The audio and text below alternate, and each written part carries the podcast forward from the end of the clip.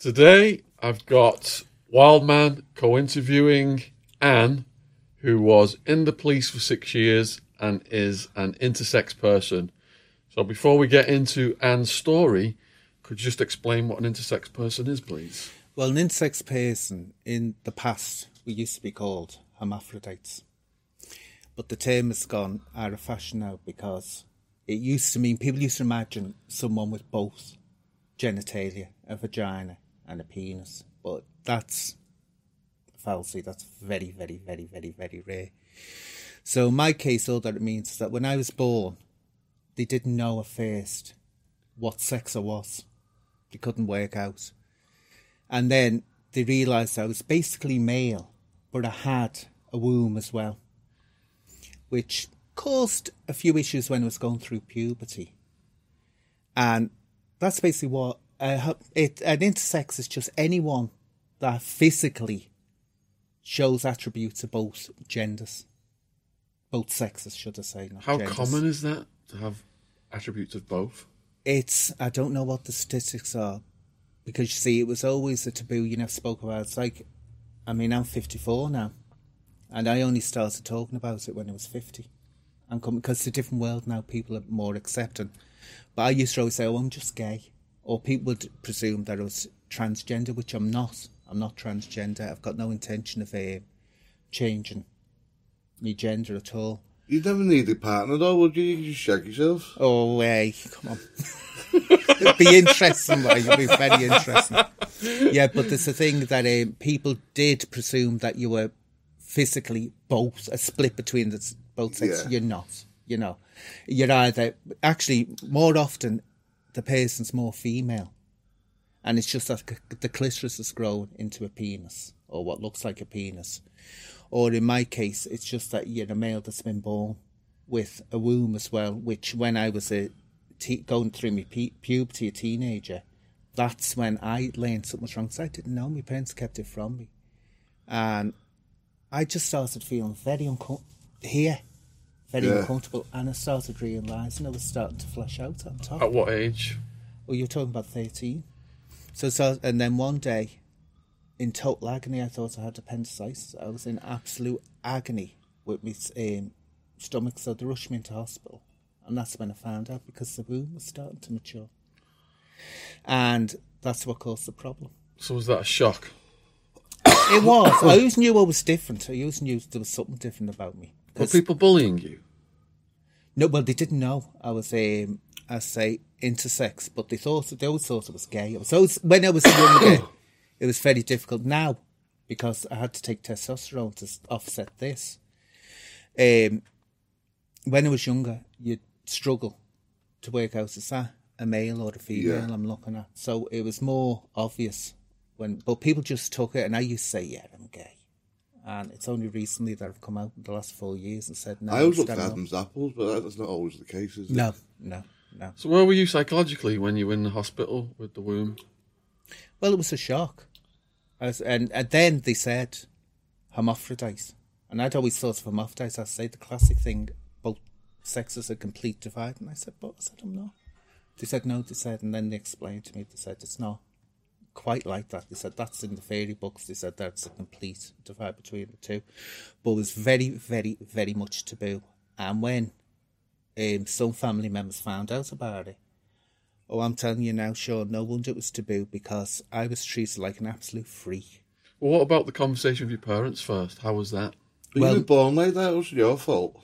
Well, my parents were fine. This is, it. and even though my father was a big scouser, a big tough scouser, he always he never once called me or slagged me off or yeah. and he'd always stand up for me if anything happened. So he was very good that way because when I was I say going through my teenage years I was very effeminate very effeminate. And then you had the gender benders Boy George and all that. And I went for a big star. I used to be walking around with mini skirts on never the makeup out so but he never um, disowned me or anything like that. But I got trouble from people that I lived around. What did they say? Well it was just no. That's say they didn't know it was intersex. They used to just be no calling you the um, homophobic names and stuff yeah, like yeah, that. Yeah. That's all they'd be calling you. But now it's much much easier. People are talking about it on the internet now. you can come out with the. It's wonderful. I wish I was young now. I really, really do, because people are getting more aware of the different forms of sexualities and the different forms of the human condition and psyche. So back then, you did, I suppose, just to cover all questions, you'd just say, oh, I'm gay, wouldn't you? Yeah, I'd just say I'm gay because they used to. They knew I wasn't, um, you know, straight that way. Yeah. So they used to. Um, I'd just say, "Oh yeah, I'm gay." That's it. It would be easier than having to go into a big explanation, and then they'd be looking at you if you. And if I did on the very rare occasions when I did say to someone, "No, I'm not uh, actually gay," What was the worst discrimination against you in your younger years? I'd the family, literally. It, it used to be giggling behind the hands and stuff like that, and that really put me off. And, I, and at first, I was like embarrassed about it. Then I got angry, very angry, and I've never spoken to them since. Never. Still to this day, You'd expect it off school kids and that. You don't expect it off your you don't expect it off you? your family, especially when it's something that you can't. Yeah. I mean, it's like saying, "Oh, when you're free, that's a hush up," and that annoyed me more when people would say, "Don't talk about it. They won't understand. Don't talk about it." Now you think, oh, you know, what's all this about? That you have to stay hidden all your life, but it never impinged me. Let's put it that way. I still got on and did. Well, that's good though, because a lot of people don't fucking. I mean, that must be horrific, really, to find out stuff like that. But still, like, be able to go on. I mean, didn't you ever think like, oh, you know what? What's the point in going on? Not over that. No. Not over that I was suicidal at one point, but it was it was more to do with what was experienced at the police, but not over that. And I very came very very close to it, but thankfully, and it was actually the police that saved me. Well, we're gonna get to that. Yeah. What was your sense of injustice and like what led to you wanting to join the police? It was a mistake. It was a mistake. I used to work with the probation service with um, drug users on treatment orders. Not far from here, the old Titanic building. Why did you choose to work there? just it was a job because I worked initially. If you want to go right back, I initially started training as a ballet dancer for years, many, many, many years. I um, did that for, and I just wasn't going to get anywhere. I wanted to be a star, and I wasn't going to be a star. I just didn't have that capability in me. So I joined the probation service, and it was just a job. That was it. I didn't know what real life was like then. I What year is this? years. Oh God, you're talking way back, sure. Talking way back. See, I was 20, 24, I stopped the ballet. And I worked in the theatre as a lighting technician and a, dog's body as well for a long time. Then I thought, no, I need regular income. So I got a job, say, with the probation service. It was just up like an administrator, doing court papers and all this. So I got all the knowledge of how courts work and oh, all this business. And it was good. I enjoyed it, but like everything else, things can start going sour in a workplace, and everyone started leaving. It wasn't that there was anything bad about it. It's just people were leaving, and I thought, well, if everyone's jumping ship, I'm going as well. I'm following the rats. stuck here Yeah. for a long time. I thought, because something's going off here. I thought Yeah. something's definitely going off. So I applied for two jobs. I can't remember what the other one was. And the other one was for the Merseyside Police. And I thought, I haven't got a chance of getting this. And I remember one of the nurses, she was a lesbian in the probation service, and she was dead funny. And she turned around and said, You'll get that. She said, They'll freaking grab you. So I said, What do you mean? She said, The time for your sort. She said, You'll take a few boxes, you. And it's true, it's true. So anyway, I said, I said, I haven't got a chance of getting that. They won't take me. I said, I don't know anything about the police, which I didn't, Sean. I knew absolutely nothing about the police. I was that daft. I thought that the low rankers wore helmets and the high up ones wore caps. Ah, I That's think- I used to think like that. I thought that. so I went for me interview. Got the interview and thought, I thought, I don't know anything about this, but I wasn't planning on getting it. Didn't research it or anything. And it became Prissy officer was interviewed by two people, and one of them, I'll keep his name quiet, a chief inspector, who came into the story later on. Oh, he must have regretted taking me on. Um, I was in the room, and he was kept on saying to me, "What would you do if someone said something offensive to you?" So I said, "What do you mean?" So he said, "What What would you do? How would you respond? How do you respond?" So I said, "Well, I've got tough skin." I said, "I wouldn't." Uh, I said I'd either give them it back, or I said I'd just ignore them. Yeah, but what would you? And I realised then, thought he wants me to turn around and say I'm gay. I did some more. No, he yeah. wants me to say I'm gay. That's what he wanted. He Yeah. wanted the buzzword, and I thought, well, you're not getting it. I thought, I'm not saying it. So I just wouldn't say it. I avoided it, and he realised I wasn't going to say it. But it was obvious. I mean, I'm not Yeah. daft, I can tell. So anyway, um, I got the job. And I thought, oh, wow, this, uh, you know, grace of God. So then the training started in Mather Avenue. And that was really good. I loved the training. What did you have to do? Oh, you had to do all sorts. You had to learn how to take statements. You had to learn um, conflict resolution. That was embarrassing. I know way if someone kicks off on you, you bring them under control physically, and that was exciting doing that. Use fingerprints and all that. No, I didn't No. do anything like that.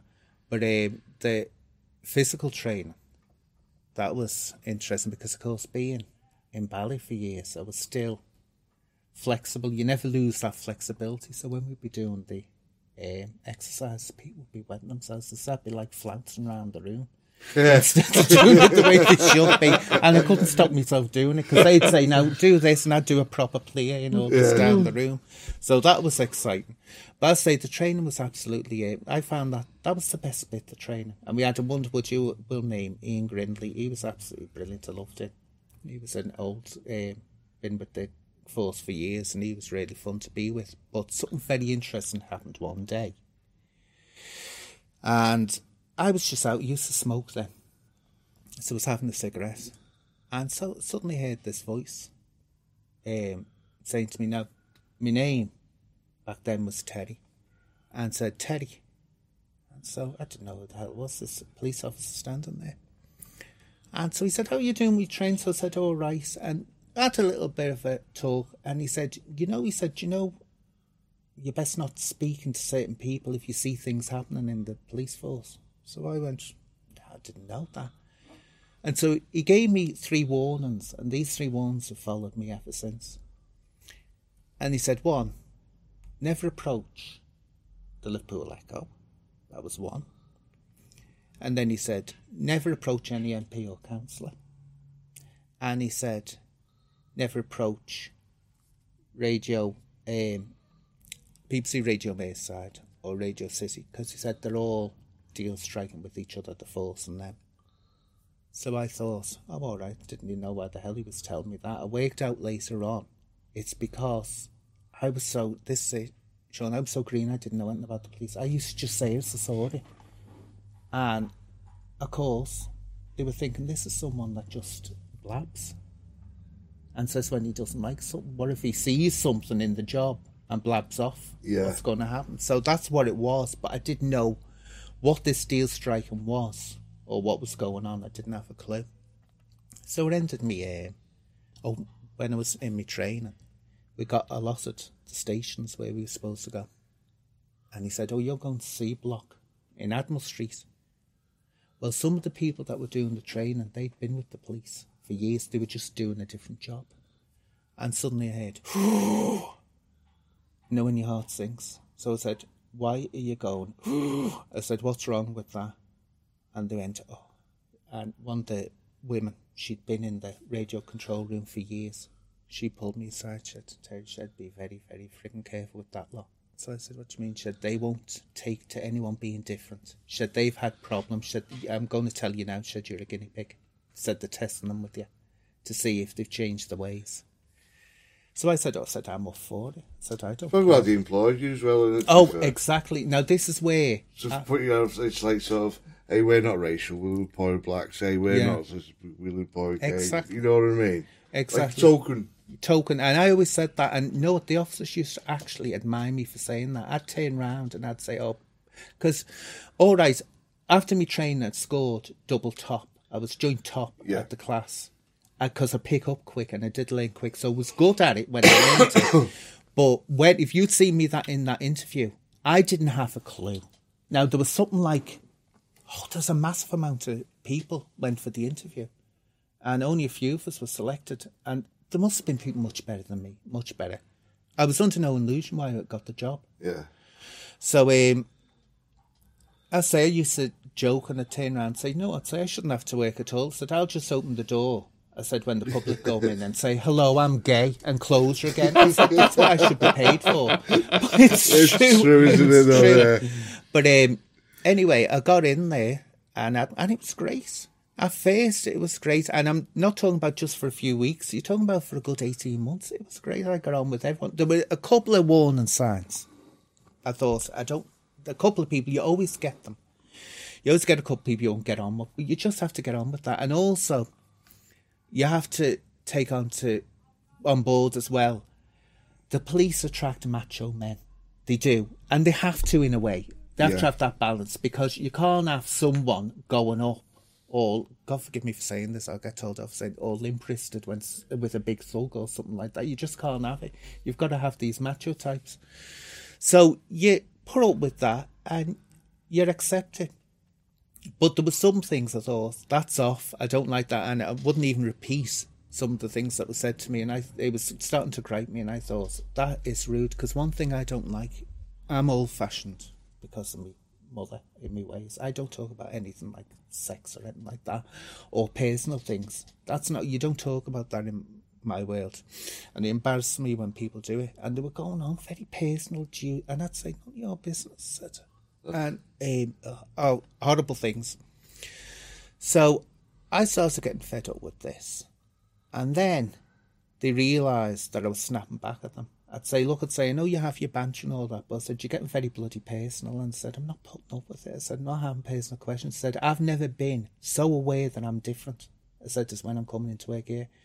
Sean, it was horrible. It got to that point where I'd be going through the gates in the morning, driving through the gates, and my stomach would literally be eating me away hmm. from inside. I'd be like, what am I going to get face this time? I just wanted to do my work, deal with the public. I didn't get want to get asked or told disgusting remarks, sexual remarks about me, thinking that's all funny. So it got to the stage I thought, I have to move. Now, I say there's only a few offices. it wasn't the whole block. Yeah. The majority of the block were Didn't you have a union at the time? Well, you could have gone and seen the union. Unison were absolutely rubbish. I was with Unison, and I'll tell you about them. They're absolutely, totally rubbish. They don't do anything. They don't help anything. And I'll tell you about their record of winning disciplinaries, which is telling about how they fight in that force for the um, workers' rights. So anyway, I thought I have to move because I thought I'm going to kick off. I thought I'm going to one day I'm going to blow up. And one of the officers I was going into business with and he had his own little business and had me asked me to do some stuff for him. So I said, "All right, so I'll do it." So anyway, they ignored me.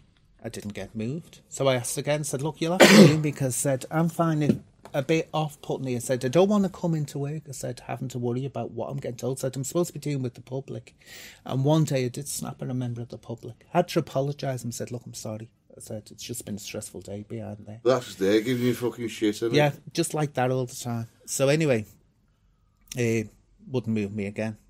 Then, one night, I was in there, and if you'd seen me, I, I was just skin and bone.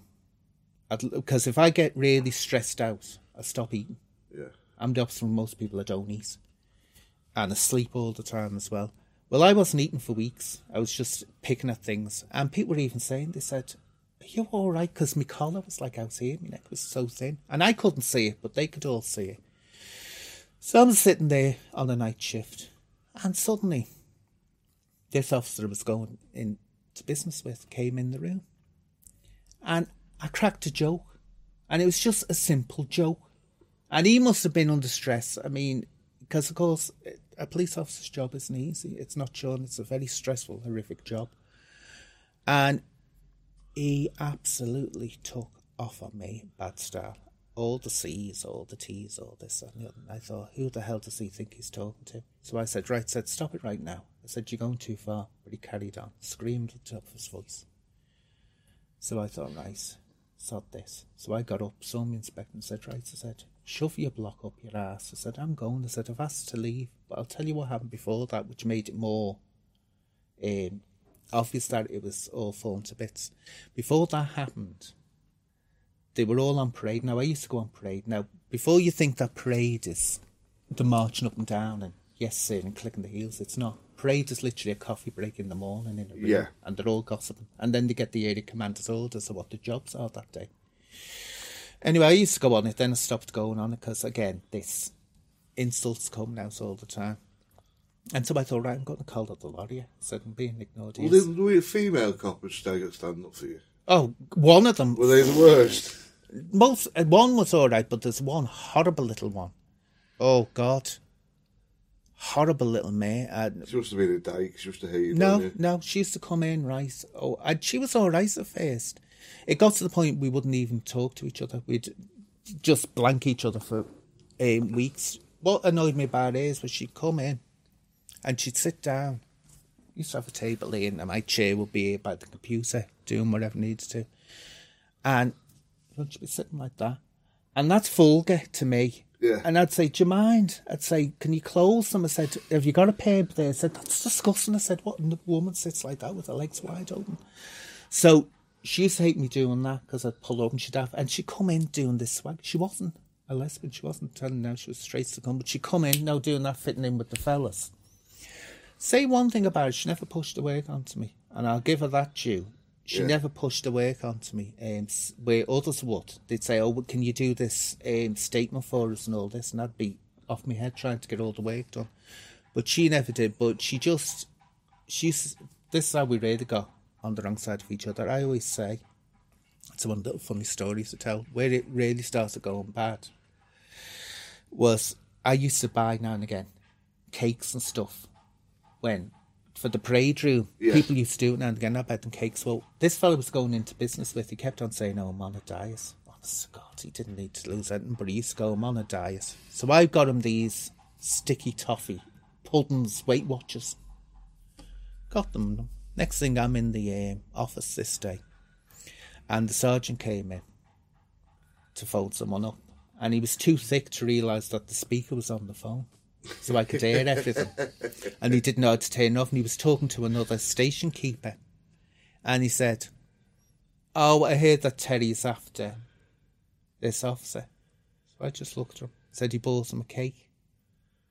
So I was looking at him and he was like, "Oh, oh, wait. oh, I have to go, I have to go and put the phone down." He was like, like that. So I said, I said, God him. I said, he doesn't have a high opinion to him. I said, I can have him for a sticky toffee pudding. I said, that's all that, well, that was it then.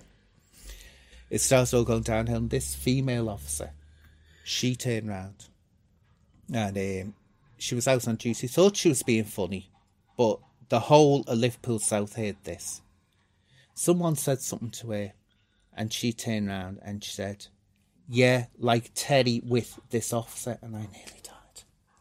I thought the whole of Liverpool, South Liverpool would have heard that because she said it over the radio. And the sergeant said, You better pull it. Said, You can't say things like that. I said, That's so embarrassing. So I see her pulling her up and she's wetting herself laughing. He must have been telling her. You know, oh, he's upset by what you said. So she came in the room and I just lost it. I said, How dare you? And so she said, ah, I said, are you going on about? So I really gave it down the back. I said, don't you dare. I said, make jokes like that. I said, I don't come to work. I said, and the um, sexuality, I said, it's just thrown about. So that really caused it. And then I walked on to parade and told them all straight to the face that they were all goons. I couldn't stand any of them. And I said, I want to move, but they won't move me. But I said, tell you what, I said, keep out my room. I said, keep out my office. I said, right, because I said, I don't want any of you in there because I'm fed up with you. So they didn't like that. That was like a smack on the nose from a scummy little civvy, as they'd see me. So then I walked out, I say that night, it all kicked off. And I said, right, I'm gone. I said, you either move me I said, I'm not coming back, end of it. Well, that's when the nightmare began. Horrendous nightmare. And got home next morning to a, a chief inspector. The chief inspector who interviewed me for the job and accepted me. He came down with this other inspector. And so I thought, no way are they going to interview me on my own. So I knocked on my neighbour's house and I said, said, let them interview me. I said, I can't be bothered. I said, I'm on my own. And they said, not having them threatening me on my own. So she said, all right, she'd come in. She said, I'll listen at, on the stairs. So she stayed there and let them know that she Yeah. was there. And so they were all taking saying, why did you walk out? I said, I'm fed up. I said, with the things that are being said. And so they said, do you want to uh, make a complaint? So I said, no. I said, I'm not interested in making a complaint. I said, I don't want to make an issue with this. I said, just move me. I said, I'm not getting on with them.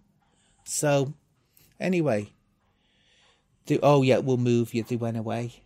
So I was called in CHR, Human Resources. And then I'm told, you're being suspended and you're being arrested. God. And I went, what for? Sexually assaulting police officers. So I said the name straight away. I said, oh, I said, has he said that? And so I just said to him, I said, this, anyone. What was toffee sticky pudding? No, this was because I'd walked out. He thought I was going to put a complaint in about him, which I wasn't. I didn't even mention his name. So to So he had something guilty about it, just put one in on you first. to protect his own ass, Yeah. he said I'd been touching him up, so he could say, you know, oh, that's that's what was happening. Anyway, I turned round and knew it was and said straight away, and he said, the fellow from HR, we've got, and I forget the way he said, he said in an weird- way, we've got witnesses, not witnesses, witnesses. I said, I don't care what, witnesses. I said, you've got, I said, one, I said, I've got a pair of eyes in my head, and I said, I wouldn't touch that pig. I said, if you paid me to touch him, I said, no one will touch him. I said, he has to friggin' beg for it, which he did. So anyway, um, I thought, this went on for a year. I, I was getting paid by the taxpayer of this country to sit in my ass for a whole year. Anyway, the, I was interviewed under caution. And so I was that annoyed. I used to go in, never had my hair like this. I used to have my hair short and I'd present as a male. I never used to pre- present as female. So I thought, right, I'll give you gay now. I thought I'll give you something for your cameras. So I literally got my hair bleached, big pink stripe here. And I mean, I had eyelashes. went over on, the top. Went over top. And the funny thing was, I got these six inch heels. No pole dancing heels, Yeah, yeah, yeah. but a suit on. And so went in with all this makeup. And it was the That's funny, hilarious. well, it was the funniest thing going because I couldn't. I'd never worn heels like that. All And wobbly and shit. I looked like Frankenstein walking in, trying to look glamorous, was like. so they were all trying not to notice, and that was the funniest thing. They were all like, "Oh no, so nothing was strange with Yeah. this clown, literally with eyelashes out here." And I thought, mm. "Yeah, I'll show," and it was really mincing as well, putting it on. So I went in, and the interview started, and it was absolutely. Oh, I'll never forget it never forget the one that interviewed me. And she'll be, I tell you now, I've got a funny feeling she's going to be the next chief constable of that force. I've just got the feel. She is. She's corrupt enough to become the next chief constable. corrupt enough, I forgot you said good enough. Or corrupt enough. No such thing as a chief constable that isn't corrupt. Um, no such thing at all. So anyway, I was put through the, and I started laying and then what has been said about me. Not just him. Another officer was saying it. That I touched them up and all that. So I'm sitting there and I'm thinking, God, I wish someone would have told me there was such. And they were the ugliest ones off the. What are the size of these people anyway? Do you like big men? Well, no. No. No. If you saw them, you'd think you wouldn't freaking. I say they'd have to They'd pay have to for pay for sex, But yeah, the other yeah, one yeah. that said it, he was, oh, God. He'd been in um, a special for 10 years, then became a regular. And he was a real misfit. And I used to say one day he used to get on my nerves because he'd come in the room like this, uh, talk, and really strange character, and no personality. And so one day as a joke, which I shouldn't have done, I shouldn't have done. He was going on about his girl. I said to him, "You've got a girlfriend and all this," and I shouldn't have said this really. And so we went to, he went, "Yeah, yeah, I've got a girlfriend." So I said, "Let's see her." I said, "Go around the phone." So we went, "No, I haven't got it." So as he was walking out, I said under my breath because I didn't like him. I said, yeah, I said, a right hand in the Daisy magazine. That's the only bleeding girlfriend you've got, mate. anyway, you must have had your in for me after that. But thank God he did make that allegation because that was the one that was um, proved to be a lie. Because what they didn't realise, he said, sorry about this, Sean, starts to get a runny nose for some reason. Um, want some tissue? Oh yeah, if you've got some, that'd be brilliant. So anyway, he turned round and he'd said that I'd gone up to him, and this female officer, the one that you sit with, like something like that, she backed him up and said that I said, "Do you want me to do that up his rectum?" And I said, "What?" I said, "In front of her." I said, "She hated my guts." I said, "Do you really think?" I said, "I'd put myself in the position?" I said, "To say that in front of her." I said she would have delighted in running and snitching on me. I said she would have reported that straight away. I said I'd be mad. The, the um, allegation was that Anne fingered the you. guy's bum Oh, right. in front of the woman who was. No, not that I said would he like, not that I had. He said, uh, so I thought, I said, oh really? I said, I'd do that. as- What man doesn't of- like a finger up the ass? Oh? God. But anyway, he says ignore him that. Um, anyway, you turn round and what Say he'd it, I do. forgotten, I remembered the day that that was because it was Boxing Day and he'd said it was Boxing Day. And I said, wait a minute. I said, there was the fella. An ARV, no, an ARV, they're the armed officers, the ones with the guns. I said, there was an ARV officer there that day. And I said, he was shadowing him. I said, remember that? So I said, get in touch with this officer. Anyway, they found out who the officer was. And the officer said, I was with him all the time. And he said, that station keeper never did anything that made me raise my eyebrows. And he said, I never left that officer. And I've got a gun. I let. So there was the proof. There were lies being told. Anyway, these allegations I was touching the other officer up. You've got to remember something. They've got pocket notebooks. I said, right, produce the pocket notebooks where he has put it down that I was touching him up, and I said, tell him to explain why he never went to supervision and told them that he was getting sexually assaulted on the job. Because said he must have been enjoying it if it's true. Said he must have liked it. Didn't you have cameras in there the day, back in the Not day? in no? the um, stations itself. They have them on the front desk. But anyway, it was all rubbish. It was all total lies. Well, obviously, yeah, but I but mean, they were. This is the interesting thing. When it, my solicitor said when I was being interviewed, he whispered to me when the officers went out the room, the interviewing officers. He said, "She's just turned round and said to me, we want rid of him because that officer was with us for 15 years. She said he's only been here for 18 months. She said we want rid of him."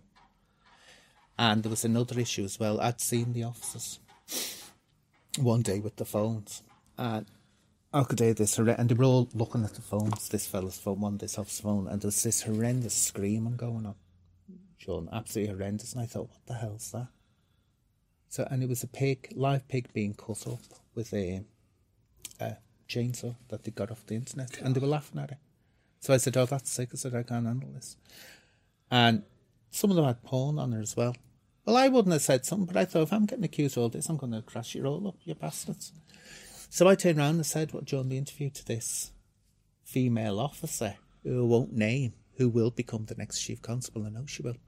Um, I said to her, I said, well, they had porn on the phones. And she said, oh, I haven't got the authority to take the phones and check it. Now, that's very important, that, because not long before, an officer by the name of Paula Tomlinson, who was the first female ARV officer with the gun, she killed herself through allegations of bullying. And she said the thing, them watching porn and all this. And she swore that that's why she was getting bullied because she'd reported them watching porn um, in the office. So she should have grabbed those phones off those officers and um, checked them out, but she wouldn't do it.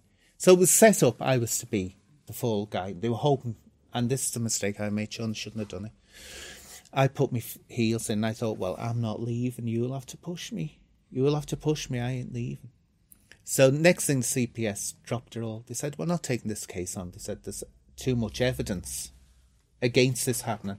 So the officer who made the allegations towards me, crafty guess, instead of working, he was sent to another station when the investigation was going on. He's working in his shop, pulling a sickie. And they found out about it, so they sacked him on the spot, walked into the shop and said, You either resign now, or they said, never sacked him, said, You resign, or they said, So they wanted rid of him because they knew the first thing I'd do when I got in there was say, Right, arrest him. so he's getting paid Yes. for being a police officer on the sick. And he's Oh, yeah, he's on the shop, sick. so- So he left, but he still should have been arrested. And this how evil and nasty I was. I could insist on they were um, all arrested because they provided false statements. That was obvious. They'd made lies. The thick is fucked up because they couldn't even get the false statements fucking right. They couldn't, You yeah. think two police officers are not allowed to fucking do false That's it. for God's sake? So, You know? oh, they're not. This, you know, when people think, oh, police officers are dead intelligent, they're not. No. They're not. The what is to get confident And I said this about my experiences with Merseyside Police. I said, you get too confident, in your own abilities. And I used to be outside and up, and I used to, the PSD, that's the Professional Standards Department, the Blue Meanies, they had the beating heart of corruption in the police force. They're the ones that are supposed to stop the corruption, but they cover it up and they maintain the bullying and all this. Now you say to them, I'd say, go on, I'd say, I'm waiting for it. I said, I know you're going to jump before you even think about it. I said, and I'm waiting for you. So I used to be to be one step ahead of them because I'd be waiting for the next hit because they want me out for you. So anyway, they turned around, they said, right, they said, uh, if you want to go, they said, we'll give you a good reference. So I said, you can't do that. I said, that's lying. I said, you, I'm a serial sexual pest. I said, he touches up police officers. I said, you can't give me. I said, you could be sued by me next employer. I said, if they find out. I said, you're not going to lie on a reference. So they knew then I wasn't budging. I was going Yeah. to stay. So I couldn't go back to Admiral Street, which I wasn't upset about. So they sent me to Speke. They couldn't, as, they couldn't technically sack you over anything, could they? No, no, they couldn't um, do anything. So I went to Speke. And that was a completely different station because Admiral Street, Admiral Street is rapid response and it's all full on. Yeah. Actually, it was better because there is full on and uh, everything's exciting there. Everything's really exciting there. But Speke was quieter. I must say that Speke people were the best people to deal with. They were the easiest, they were the most rational, even though they could come in and knock. If you were fair with them and you told them the f- facts and told them what was what, they'd be happy and go Yeah. away. They wouldn't aim. So that was the best place to work. But by that time, I was getting, I, I wasn't playing games with any officers. So I was on my guard, and there was all kinds of rumours going round about me and all kind. Oh, hear me, this, that, the other. Even though I was the one that was arrested, no, I was the one that had the lies told about me. I was the one to be avoided because I was a troublemaker. Hmm. I never rolled back and said, "Yeah, go on, just do me over, do me over." So anyway, it very uneventful day. But then this day, I was in the office late night, and this officer came in, and he was all right. This officer, and I thought he was going to cry. He was that red in the face and Yeah. his eyes. I thought he's going to cry. So, no, when you feel, what do we do here? So I said, I said, you're all right. And these were words, and sorry about this, swearing. But he said, I'm fucking fed up with this. I said, what? He said, fucking covering up for paedophiles. He said, I'm fucking fed up. And he was raging. It wasn't that he was going to cry, he was bouncing. He said, I'm going to get fucking on there now onto this niche. And he said, they're going to fucking block her again. And what it was, he calls a counsellor cruising in the air again with a young boy. And he said, this boy was about 12 or 13. He said, we've called him several times. And he said, he always says that this boy is his nephew. But he said, yet the nephew doesn't know anything about his uncle. He said, we know what he's getting up to in his car He's a counsellor. counsellor. Anyway, um, and then I learned what was going on on Niche. He said, what it is, said, we put on Niche. And he said, there's loads of them, loads of them.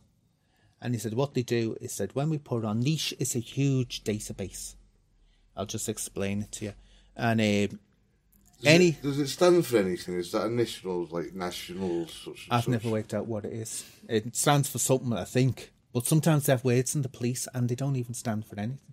It's just a word they come up with. Yeah. But um, the Home Office can open it up. And the important thing about niche is any time, no matter how insignificant it is, a police officer has any contact with a member of the public or anyone, they put it on niche. Now, you can never alter niche and you can never delete it. So it's nothing you can go in and say, right, I'll just alter that or go over it. It's there. And that's the important thing about it. And they call it the Pandora's box in every station because if you open niche and put someone's name into it, you'll find out every concern about them. Because see, people think criminal records checks are safe and that's all you need. No, that only tells you if you've been caught and prosecuted.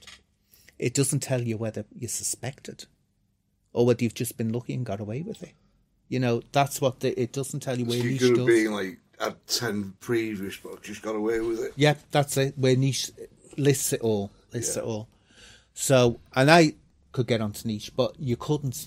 Let's put this: I couldn't just go on and put someone's name in. No one could because I'll give them this. If you ever put in someone's name into niche and didn't have a reason for doing it and put the reason down, straight away to have um, the PSD onto you. Why did you? Same with um, what they call ARVs, car details, Yeah. VRMs.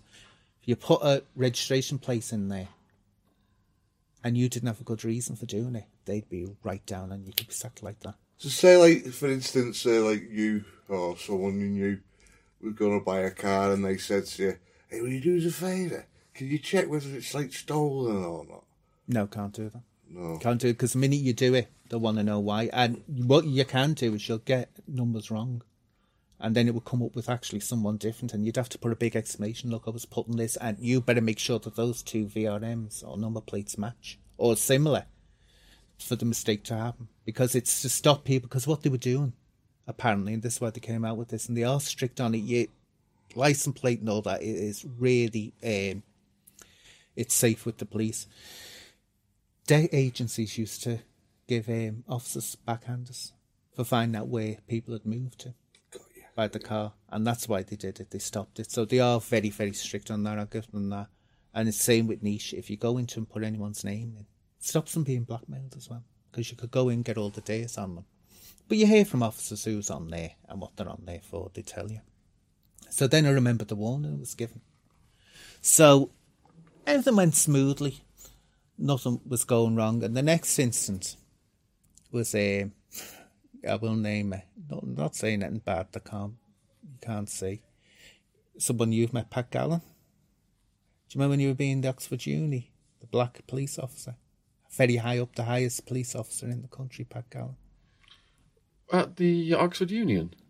Ah, yes. Yeah, about wasn't he talking about drugs or something like yes. that?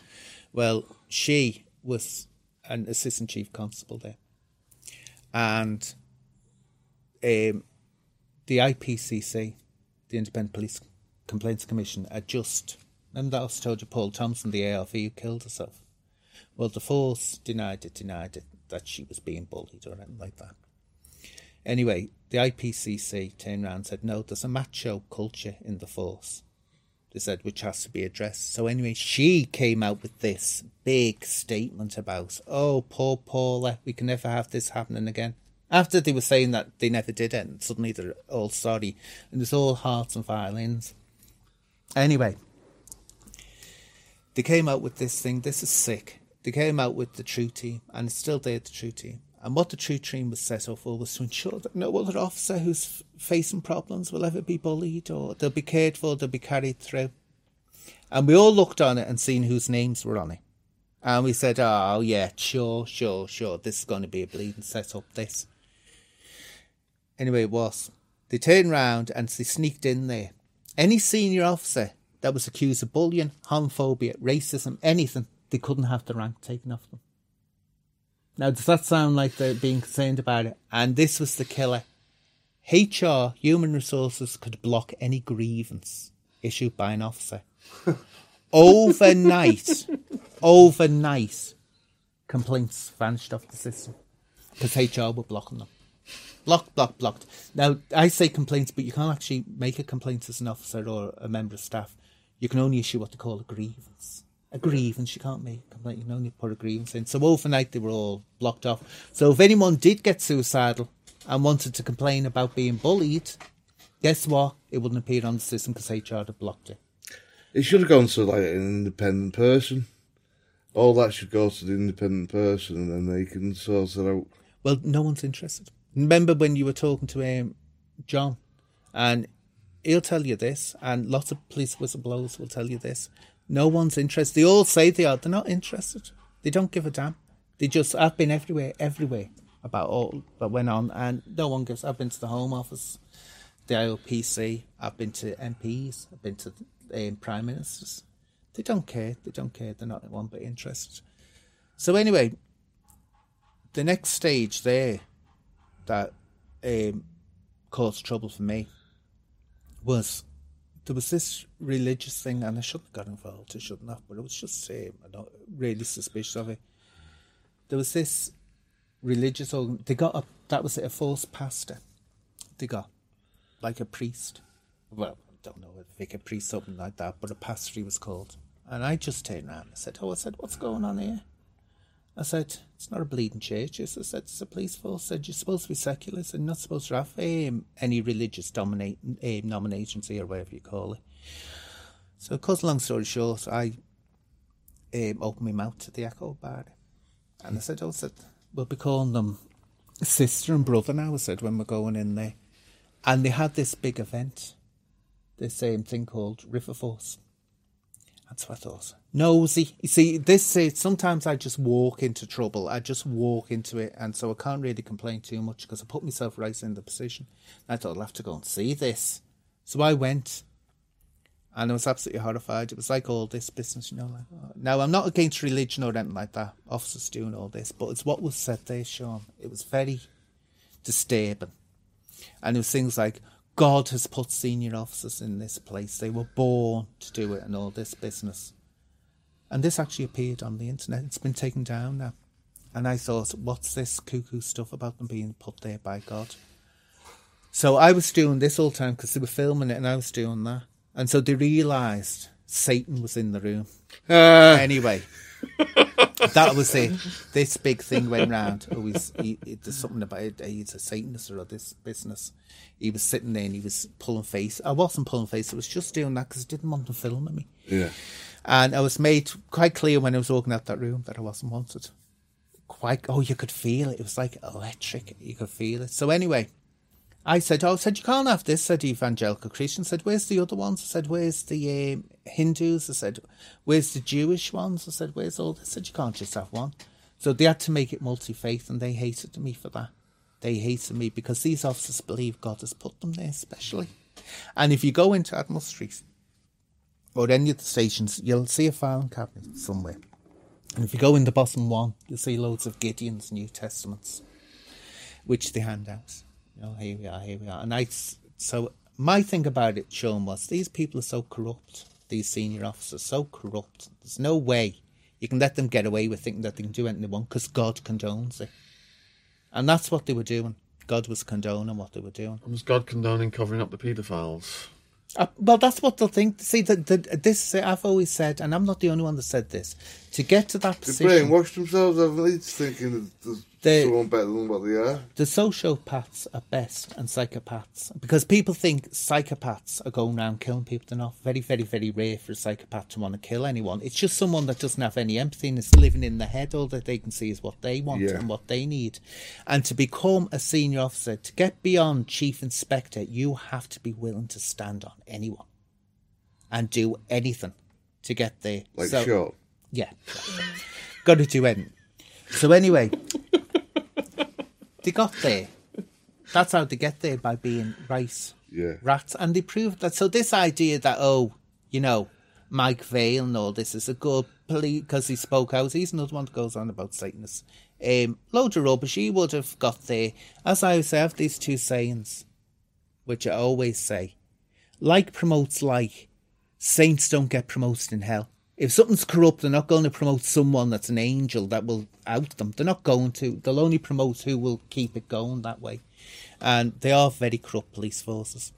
So anyway, um, that happened, and then The devil got corrupted, didn't he? He was a fallen angel. I don't know. I never, I never looked into it much. I just live my life and think, well, I'll find out. I didn't know that because I'm not religious at all. But when I was in prison, the only way to get to see other people, I'd go like Bible studies and stuff like that. This is what they do. They do in mental hospitals as well. Do you want to see the pastor? Do you want to see the pastor Yeah. and all that? And it's like, well, why don't they have others? Just that one. I'd say go to Buddhism. If I was going to go anywhere, I'd go for the Buddhism way of doing it. But anyway, I'd um, go where you free food. Oh, I'll tell you something. Remind me to tell you about the mosque as well. That something came out on that that was absolutely horrific about this. Um, you know, bent on being evangelical Christians, which was very, very disturbing. But um, anyway, the next event that happened, and wait until you hear this. You think the first one I'm getting accused of touching people up is bad, and I'm trying to think, you know, because that much happened. I'm saying, so how did this kick? All that I can remember happening was it was just after River Force and all that, and I'd said you have to make it multi faith. I said you can't just have the evangelical Christians. Said running around. I said, I said, um, but nonsense in your head about being put here by God. I said such nonsense. So anyway, next thing I met this officer, and she's well known, so I won't say her name, but she's in this thing called the Gay and Lesbian Support Network. And I'd always had a bad image of her because when I went to her for help, she did nothing. She did absolutely nothing. Absolutely nothing. Anyway, I met her in um, headquarters. The last guest we on was in, in that, Well, wasn't she? The last guest said she was the head of that. She did, yeah, she was in it. Yeah, Maggie Oliver. yeah. well, which one did she work for, my Oliver? Manchester. But Manchester, Manchester has a better record, better record, but Merseyside. I mean, I can't. But people know Tracy O'Hara. That's her name. She's well known. Tra- Well, she's well known in the force. She's Oh, did not they have one known- for each force? Like, I Yeah. it. No, they have one for each force, and Is she's there the many head. gays in the force then? I, think, I don't think there were that many gays in There there. isn't. Do you know these things? Right. This is what I've always said. And she said, there's, uh, actually, no, I don't know whether it was Tracy who said it or it was Stephanie. Stephanie was much nicer than Tracy, I must say that. Tracy is a career person. She wants to get there.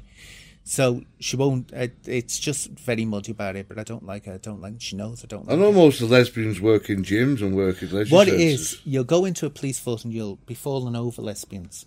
Yeah. You'll be falling over them, tripping over them. But if you try to find a gay man, you'll find it very, very hard to find anyone like that or transgender. And there's reason for that because they usually come in and then go out dead, dead quick. They don't last more than two years. No, when you see these parades, and this is what I always say, of um, on gay pride, and you see the police officer walking, their wives would be very surprised to know that they were gay. Yeah, They're not gay. They're told to go on told to go on it, to they? go on Yeah. it. You don't have to be gay to go on the gay pride march. So all those, there'll only be about three or four that actually are gay. There are gay people that survive it. How they survive it, I don't believe no, because everyone I knew was out the door straight away. And definitely transgender, you won't see transgender people in forces, or very, very rare. Anyway, I met her in, H- in HQ, and I just can't. Sean, I can't act with people. If I don't like someone, I can't pretend I like them. I can't do it. So I was given it. Couldn't help it. I was like, oh, well, because I've got a lot, got a lot of bad history with her, and I really didn't like. And I can't stand people who crap on their own kind. I can't stand. That's good attribute to be like that, though. You, you're it. not two faced, are you? You know I oh, I'm not two faced. So I was given a real. So anyway, we said something, and I said, "Oh," I said you. I said you never helped me. I said, "Did you?" I said, "You rat." And so she was looking at me, and so I said, "Oh yeah." I said, "Go on." I said, "I bet you know about these paedophiles, well, don't you?" I said, "You plague-ridden rat." Now, of course, I could have been sacked for doing that. to her. I shouldn't have spoke to her because she didn't give me it back. I'll give her that due. She knows how to control herself. I don't. I'm mouthy. She knows. You could have worded it different, I suppose. I could have worded it different, but I was that annoyed. I thought you'll trace her on your own. As I call them, gay capos. I always call them. Yeah. The shit on their own kind. No, like the capos in the concentration camps, the Jews that helped the Nazis. That's a terrible analogy. I shouldn't. But that's what I call them, gay capos. They betray their own kind. So anyway, I went back to the station and Speke. And my sergeant, who I got on with really well, I said to him, oh shit, I said, I'm going to get a hit back. And so I said, why? He said, why, what's wrong? I said, I've just turned round and I said, blast out. I know about what's going on, about these paedophiles. I said, I just blast I said, she'll be right up there. I said, they'll find out about it. And I can't say to Sean because I have evidence that she did. Anyway, um, next thing, I'm on night duty and go off. Next morning, I come in. I'm called upstairs to see me sergeant. And he said, Do you know anything that happened in the toilet? So I said, No. I said, Why? What happened in the toilet? He said, Someone put shit all over the toilet. So I said, Really? I said, I said, Well, it must have been one of the officers that did it. So anyway, he's talking, and then I thought, Wait a minute, why is he asking me? I said, Have you asked anyone else this? No. Why would you do that? Well, I blew. I said, Are you only asking me? He said, Yeah. And apparently the whole station heard me because I'd had enough shot. And I knew, I said, This is it. I said, They've set me up. I said, They've set me up. Anyway, again, suspended. Apparently I did a dirty protest. The cleaner reckoned she'd seen all this shit. Anyway, another year sitting on my ass getting paid by the taxpayer for doing nothing. You know? So we came to the day I was being interviewed, right, under caution, which was at Belle Vale. Uh, one really nice cop, another nasty little piece of work. And I thought, you can go me as much as you want, I'm not giving you the rise. I knew what he was after. So anyway, sitting there, And um, I said, well, can you show me pictures of this um, shit all over the walls? Oh, um, um, um, and show me these pictures. It had been cleaned up. I went, what? I said, Where's the what? evidence? And I started laughing because said it was cleaned up. So I said, yeah. Now, Sean, let me explain this. You're right. And I, I pointed out them. I said, there's two evidence cameras. I said, 10 steps away from the toilet. I said, on the wall.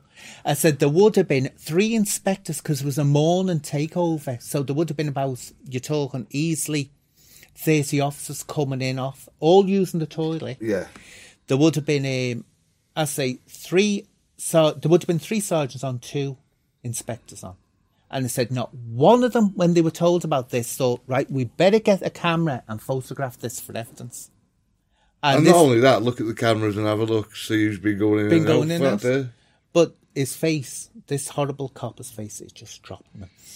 And I said, oh, I said, I said, God, you know, no. Eh? I said, this has all been a pantomime. I said, news set up. So I said, go on, tell me now. I said, why didn't they photograph it?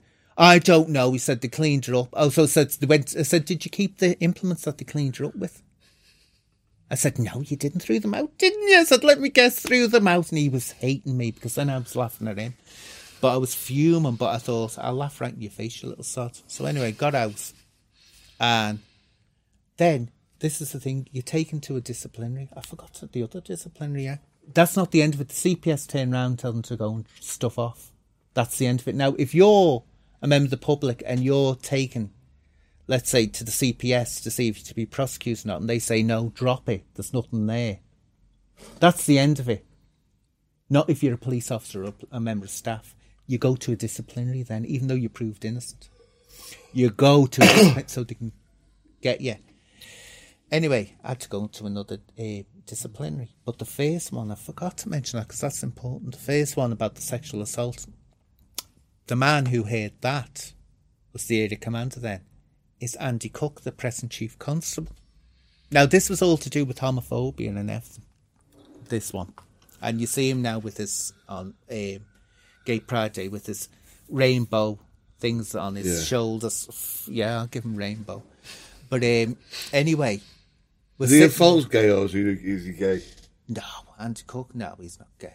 He's very. He's a good actor. Yeah. Let's put it this way: when you see someone who's um, a police officer, chief constable, and you say, "What's your degree?" You'd expect them to say, "Well, criminology," or them to say, you know, psychology or something like that. Yeah. No, he's got politics as his degree. Work that one out. Why he'd want politics? Because he knows who he's got to keep on the right side of. Anyway, the important thing about this, when he's going on, oh, I'm honest, Andy, which he does that act, and I love gays and I love all transgender people and everyone, that was all wrapped up in homophobia. And they attacked me because they thought I was gay. So they were attacking me sexuality when they said that I was touching them up. That's what they were attacking. That's when it became a homophobic attack. He turned round. Now get this, no evidence that I'd done anything. There was evidence to prove that I hadn't with other Yeah. officers coming forward saying they'd witnessed it and nothing had happened. Anyway, his result, this nice man who loves gays, was to turn around and say it was obvious that the officers were acting in a bad way. Right. In other words, they were being homophobic and they were being bullying. I tell you what happened. I got a final written warning. They didn't even get spoken to. Never got spoken. It was total cover because they will never admit that homophobia or um, racism happens. And I'll tell you about a racism Could case. you appeal that? You can do, which I did. I went to the appeal, which is in front of a man called Bernard Lawson. And this is, remember I said about Unison were useless? We'll get on to that. I went to Bernard Lawson, and Unison turned around to me and said, Oh God, said, forget it. So I said, What do you mean? Said, They'll just rubber stamp it. Said, he, That's all he does. They said, We call him rubber stamping Lawson. Said, He just stamps it. Horrible story to tell about something about him. Horrible story. Um, anyway, I thought, oh, so that's who I'm having it in front of. And so I said to him, I just thought, I said to Unison, don't forget, I'm giving them paying them bleeding money to represent me. So I said, how many cases have you won? And she said, oh, that's the question. She said, I'll look into that. She was dead nice, the secretary at, um, at Unison there. And she came back to me a couple of days later. She said, oh, she said, I can't believe this. She said, nothing. We've never won a case. Oh, I said, well, I'm bleeding screwed then. I said, aren't I? I said, I might as well just uh, not turn up, which you did. I thought, what's the frigging point? So anyway, Should have gone to Rex Makins. I don't think so. anyway, next thing, um, I say, went to the appeal and he backed up. Oh no, no new evidence, and that's what he says. No new evidence. So it's on your record, final warning. But I wasn't sacked. No, I wasn't sacked. That's the thing. But now we get to the second one, the dirty protest allegation. So I was interviewed. So um, I thought, do I even bother appealing this? And Sean, I couldn't asked. I thought it's a setup. They're just going to do the same thing. But the interesting thing about Bernard Lawson, which I pointed out to the then police authority, I said he shouldn't be hearing appeals. I said he's the head of the PSD. He held the portfolio of the professional standards department. Now, if there's corruption going on or an unfair prosecution has been brought or disciplinary, it's the PSD that has done it. Now, what that means is that him as the head of the PSD, if he finds that they have wronged you, he's criticising himself that he can't do his job. exactly, yeah. That's what he's doing. So he's going to rubber stamp everything, no matter what's in front of him. Anyway, next thing, uh, I'm in Speke, and this is a horrible thing. And uh, this woman came into the station. She said, "If you got a chick, she said, I've got a pound chick, and I've one of the little chicks." So I said, "What are you talking about, chicks?" She said, "Oh, it's in the paper." She said, uh, "You've got chicks for leukemia, raising money for children dying from leukemia." So I said, "I'm sorry." I said, "There's no chicks here." Oh, she said, "I just thought so." So I went in. So I got onto the radio room, put a log on, said, someone gone about chicks?" I said, "Can you um, find out where these chicks are?" I said, "Because if people are coming into Bannon for charity, why not?" Anyway, and this was so unusual, Sean, so unusual, especially when it's considering leukemia. The radio room said, "Oh, they'll get there whenever," and closed the log down. And I knew there was something. I thought there's something odd about this. yeah. Anyway, um, I was an officer was walking past, and he was a nice officer. I Never said I had a bad word for anyone. And I said, "Oh, said these bleeding chicks." Said, "Where are they?" I said, um, "Apparently they're only." I said, "I found out they're in um, headquarters." I said, "They're not here." I said, "Why aren't we getting them?" And he said, "Oh, Lawson, Bernard Lawson." I said, "Yeah," and he went, "Fuck him."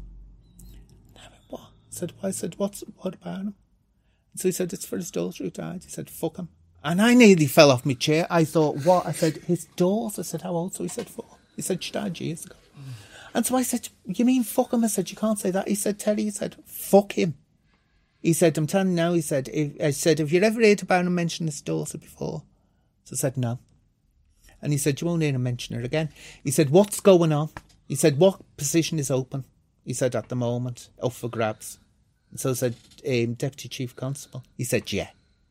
He said, you'll never hear about his daughter again. He said, he's trying to get in the press, so his name will be at the forefront. And he said, he couldn't give a damn. He said, whether these chicks are in the stations or not, which he didn't.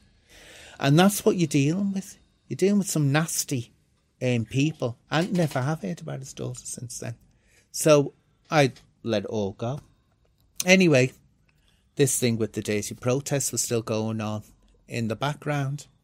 And I say that all got cleared up, but I couldn't be asked um, appealing it. I thought, what's the point? It's just a um, dead set. Then it was moved again to Belle Vale. And by this point, I was very much pissed. Yeah. Very pissed. So it wasn't pleasant to work with all the time. I could be quite. Uh, and one poor sergeant, he got in the neck with me. I don't know why. I think knowing this, when someone's being bullied, they can turn into a bully themselves. It happened to me with him, this um, sergeant, and he'd been with the. Um, God, I can't remember the name now. But anyway, I took a dislike to him straight. He used to swagger in like this, and I thought, oh, here we are. Does he think he is all, you know, I'm a sergeant, I'm an important person, all this. So I was taken off on him. But I never, by that time, I wasn't interested in getting on with anyone that I was working with. And it's different. Um, Belle Vale, it's a neighbourhood station, or was. It's not open now to the public. That, but at the time, it was neighbourhood. It wasn't response, and they were just to me, it was boring. It was like, oh, good God, there's no personalities here or anything. So it was going along totally uneventful. Then this new officer came on board. Little thing, and there were all kinds of rumours going around that she was carrying on with one of the sergeants because they were going out doing, you know, um, stop and search together. Now that's unusual. Sergeant with a female um, constable going out on their own. So they're all kinds of, and I used to, when I think if I used to defend her, I'd go, look, say, stop it, stop it. Said, I'm sure she's got this. Um, You think it should be two females? Because even if they That's- say it should a female, they Well- still need someone to. It just stops the male officer well getting in trouble because it Yeah. has happened that female officers have made allegations that weren't true. So anyway, um, though she wouldn't have done that, but she was a bleeding liar. But anyway, I so I, there was nothing going on, nothing untoward. But again, these rumours were going rife about me, and they were getting more and more outlandish, and more, you know, because if they don't know it, they'll make it up. That's what the police do, and they love gossiping. God, they love gossiping, so they make it up about you. Um, what had happened was the chief constable of Manchester Police, Mike Todd. Now, this house, how they need to get some work, these neighbourhood bobbies, some of them. Um, he died. Now, apparently, it wasn't suicide. Now, did you ever hear about Michael Todd? He was found on the Pyg Track in Snowdonia and frozen to death. Now, this was an experienced walker who went up without any clothing on, had been talking about he was depressed and wanted to end it beforehand. People that found him claimed they could smell his breath. Found his body. Anyway, the um, this coroner turned around and said, "Oh no, he didn't kill himself. What he did, he went up there and he was cleaning his man, but he just got confused and They say that's just family to get the pension.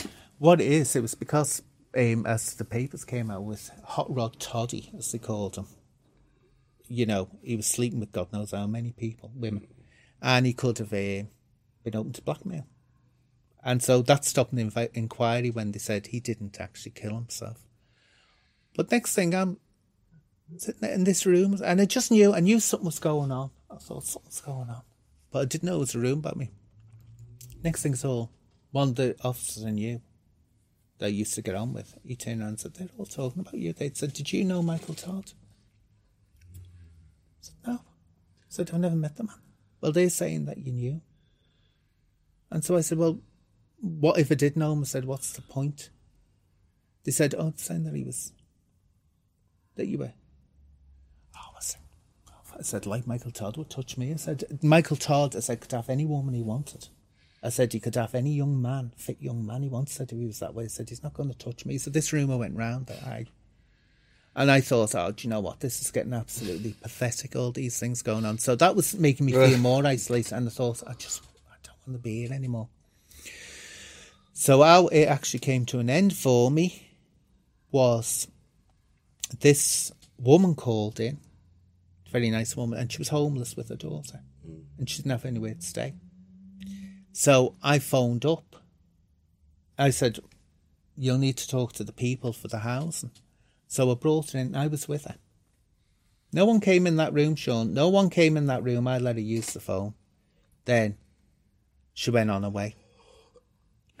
Next thing, that officer I'm telling you about, the one that was so nice and everyone was saying was having an affair, I found out later on, claimed that she'd come into the room, the office. I wasn't there.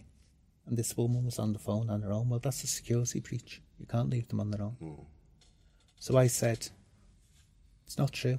And I even contacted the mum and said, Will you act as a witness? She said, Yeah. She said, I'll tell them you didn't leave that bleeding room. She said, When I was there, you were watching me. And also, this another thing, Sean, right? She had a radio on her, this officer. By her seeing someone on her own and walking up the stairs to tell the sergeant, she caused the breach. He's fallen asleep there. Eh.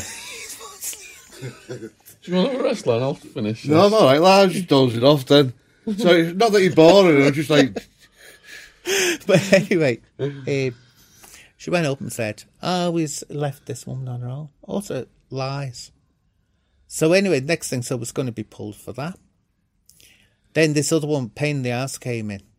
Remember, put and she was always in, complaining about something. A fella was doing this, threatening to kill her. yeah. And she'd go away. She wouldn't make a statement, Sean. Everyone knew this was on the system. Everyone knew it. All officers knew it. Then they called to and she'd be pissed and she wouldn't want to make a um, statement. Anyway, she came in, and I was just, it had been an absolutely horrific day. And she came in, thought, here we go, she's gone. She was kicking off again. And I'd had enough of her coming in. And she was always yelling or doing something. So I turned around and gave her it back. I said, You're a pain. I said, You're just a pain. I said, Get your own life note. I said, Stop expecting the police to do it. I said, We've done enough for you. Anyway, she complained and was screaming. And I did shout at her. No doubt about it. So um, she's got a right to complain about me. I shouldn't have done it. I shouldn't. I should have kept me cool and not shouted at her. But I did. That went against me. She's wasted a lot of your time, though, isn't she? There's nothing worse to people like that. They'll fucking say, oh, he's done that, he's done that. Well- and then when the police go to do something, they'll... See, in America, they have no choice. In America, they'll get arrested either way. Yeah. If they go and get domestic. Yeah. It's, unfortunate, 'cause nine times out of ten, they take the man anyway. I mean, Yeah. he could be getting shit kicked out of him by his woman, but they still take him anyway, don't they, Yeah. in America? But they will do something about it. But over there, they'll, they'll complain, and then, you know, five minutes later, they're all in love again, and That's they it. forget about it. That's the problem. It wasn't that she was like in love with him again, but she'd just get pissed and wouldn't want to do a statement. So it would be left in up in the air, you know, you couldn't um, do anything about it. And it was well on the system that she was doing this all the Yeah. time. But she accused me of refusing to take a statement of it. So and this is it, she reckoned her life was in danger. She was more concerned about doing a complaint about me first than against her partner who her life was in danger because of yeah, sure. And we found out later she was back with a fella. She was back with him. So um, she wasn't all that scared. But I shouldn't have shouted. I know damn well I shouldn't have done that. So that was another thing they had to give me. And then my old friend Tracy O'Hara said that I was harassing her because I said that she was no, she wasn't helping people in all this business. So I thought, hey, I got three against You don't me. do yourself any favours like this. Oh no, my mouth always got me in trouble. I know when I'm doing it myself. So anyway, um, there was the person who was the presenting officer, the one that's bringing Jonathan Roy. Ooh, I told him had to. Um, when it was all over, I had the tell him. I said, "You're the most horrible, disgusting person I've ever met in my life." Yeah. And he went like that. I said, "You need that uniform, don't you?" I said, "God, you need it." Now, of course, he's getting up through the ranks, but he was the presenting officer, and Colin Matthews was the part one here. It was a done deal. I was out the force, and I thought, "I'm out now. I'm out," especially when it was Colin him doing it. Anyway, our friend Pat Gallan comes into the equation again because I was looking on system and I suddenly see Tracy O'Hara's name and Pat Gallan. She's meeting with Pat Gallan. And I thought, oh, I thought it's a big coincidence that. So I said to my sergeant, said, how come she's meeting with them? With uh, Tracy. I said, how come she's meeting with Tracy? I said, she shouldn't be getting involved in my bloody disciplinary. I said, I know she is. I said, don't kid me on. I said, no, she isn't. He said, you shouldn't be looking. I said, well, I have looked and I can't unlook now, can I? So I said, I'm going to mention it. She shouldn't be. So anyway, went into the disciplinary, and I say it was a done deal. Uh, and um, Jonathan Roy, oh God, I've never, and I'm not a van person. I just wanted to do that right in his eyes. I did. He was doing this all the time, and like he was having his- and now we're going to get onto this one. Like he was having his dinner. So I thought, you little rat, thought you're enjoying this, aren't you? Colin Matthews is more of a good actor, Yeah. but then Tracy came in, sitting there. He's an harassing me. I mean, you know, I'm terrified of me. emails. He said I was rubbish and all this um, business and he, the way he speaks to me uh, and all this. And so I was saying, God, I said, blimey, I said, not much of a police officer. I said, if an email's scaring you, I said, what would you do if you get a thug coming up to you? So anyway, I could see at one point I saw her eye movement go. And she went, oh, yeah, yeah, yeah. She said, I would have helped him if he'd been nice to me. And so I said, oh, I said, come on. I said, you've just seen the eye movement. I said, you've got this all planned out. I said, you've Tuesday. I said to Colin Matthew. I said, "No- no, we haven't. Anyway, this is why I can talk and na- mention a name. Yeah. This is why, Sean. What the PSD did when they were getting me file together, um, by mistake, they put in her complaint, but they put what we call a 104A in there as well. Now, that's an internal memo, which shouldn't have been in there. And it's Tracy O'Hara in a meeting in 2008 when I said that in headquarters happened, and I said, You bet you know about all these paedophiles. She was with the True team, with senior officers, including um, that one that interviewed me, and Pat Gallan would have been there, and Helen. I can't remember her surname, would have been there. Anyway, some very important ones. And she turned around and she said about me talking out. He, this will contravene the situation for all of us. I'll say that again. This will contravene the situation for all of us. What am I contravening by talking about bullying and paedophiles being covered up? I can only contravene what's actually true. Mm-hmm. So I put this in me defence and I said, she turned around, said, Go on, said, tell me what you meant by that. Colin Matthews stopped me straight away. Oh no, no, no, we can't talk you're going back too far. That no, no, we can't so I said no. I said I want to And no, no, and he refused to. That was the linchpin. That was showing. That was all a setup and that they were uh, basically she was mouth she'd slipped up bad style. And it got worse when I actually got kicked out the force. So I got kicked out and had a merry bloody time telling Colin Matthews and all what I thought of them. Give you payoff, like Uh, not much, not much. It was only like about two months' wages, so it wasn't much. So anyway, then thought I'm going to a tribunal, but I had to go to the, an appeal to the Merseyside Police Authority, which took eight months to happen, and that was an absolute joke. But Colin Matthews had to come in and defend his decision. And honestly, these Muppets, these are all councillors and all that that used to be on there, and they didn't have a clue. And they're more interested in getting the dinner break. yeah. And of course, they've got someone there that's talking about bleeding um, corruption and everything, and paedophilia. Like, I tell you now, the police authority had enough of their own little secrets, I can assure you. I know the names of the people that were being covered up on there. So, anyway, um, it was a full conclusion, but I'll never forget um, Colin Matthews sitting there, and he was an assistant chief constable, let's say. Can you imagine a chief constable, assistant chief constable, when he's asked, what did Tracy O'Hara mean by this could contravene the situation for all of us? What what was being contravened by me talking out? He went, no comment. No comment. Like some little bad boy brought into a custody. Yeah. No comment, no comment. And that's Tell him no comment, chief tell him constable, no comment. comment. So I was out then. And I thought, that's it. It's ended. It's gone. Don't give a damn anymore. So went to the, I say, the Merseyside Police Authority. That was a f- absolute joke. They backed the force up 100%. But they'd heard it all.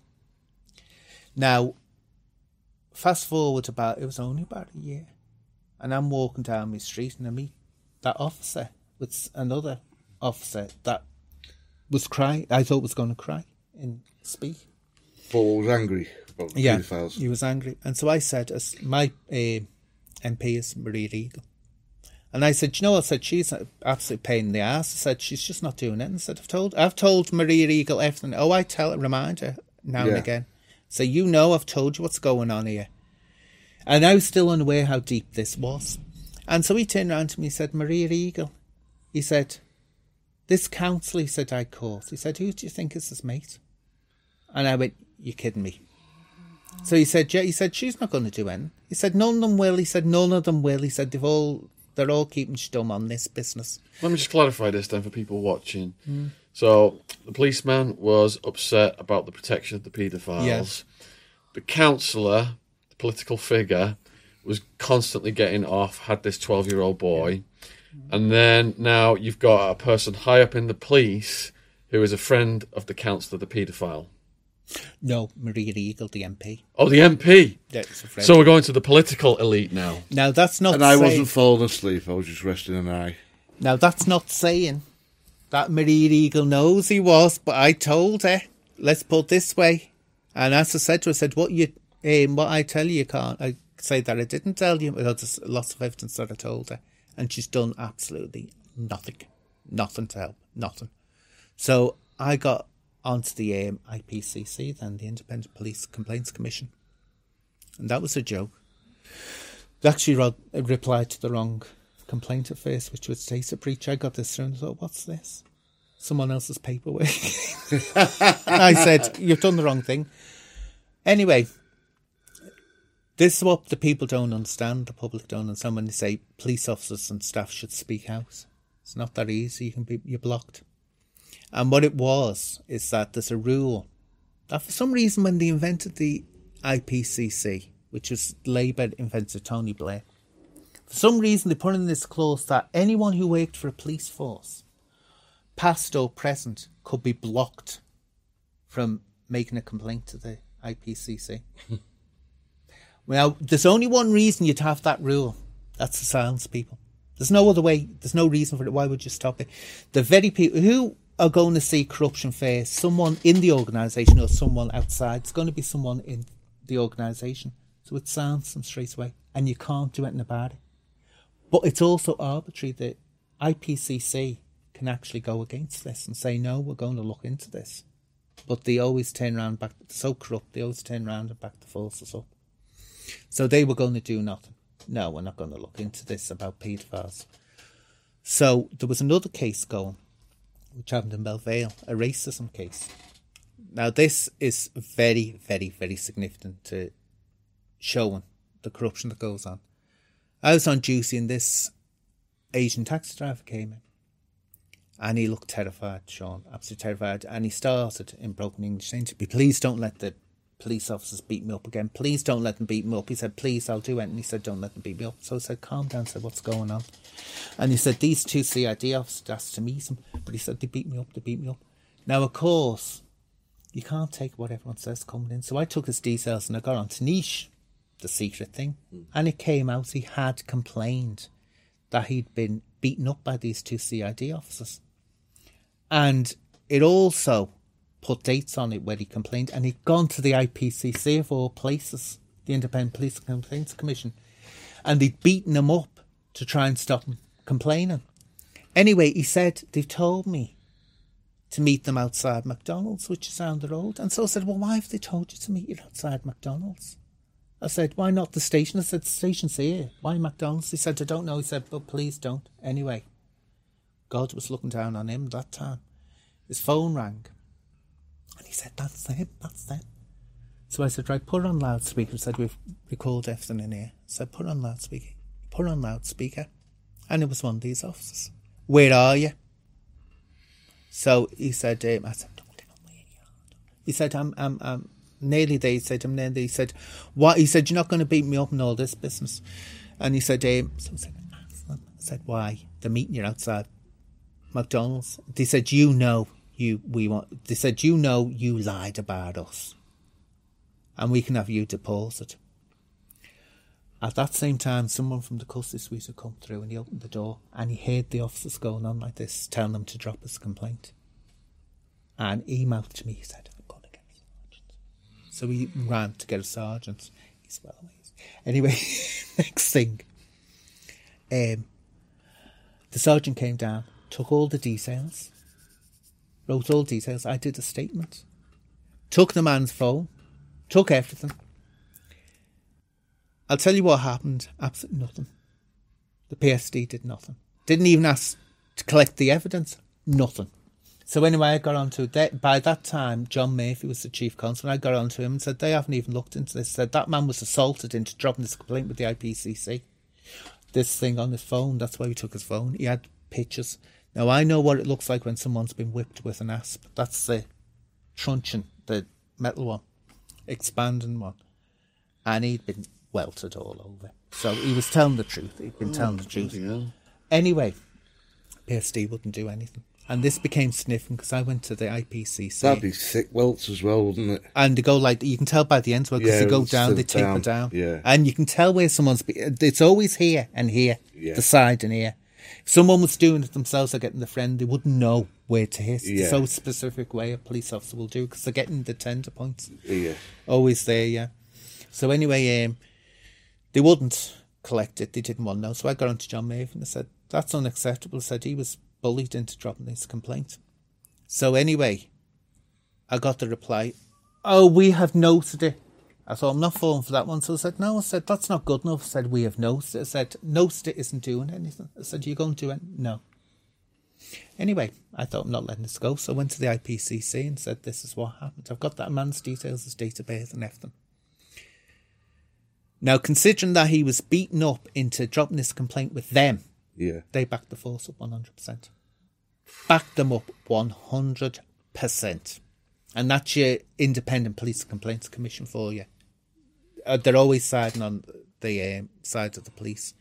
Anyway, by this time, I got out the force, and then Theresa May decided she wanted police and crime commissioners to replace the police authorities, and we have the blessed Jane Kennedy um, as our police and crime commissioner.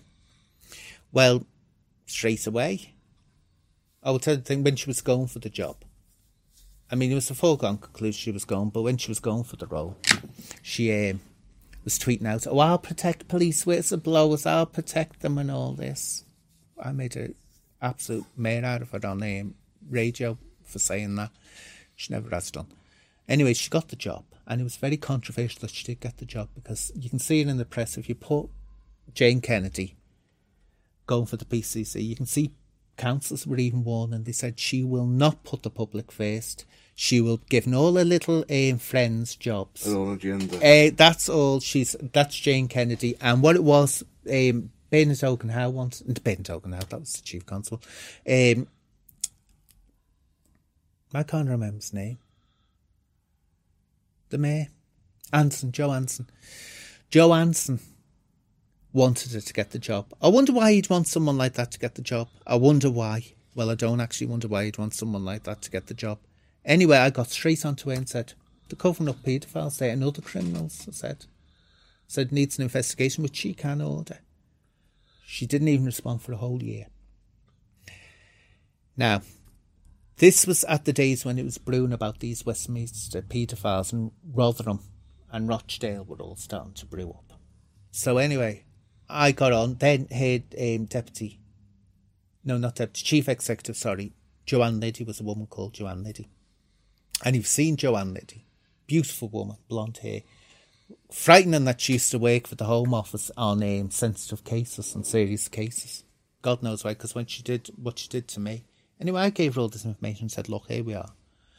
I said, They're covering it up. I said, They're blocking it on Niche all the time. I said, And that's how they're keeping these cover ups going on. Anyway, she started acting the dumb blonde.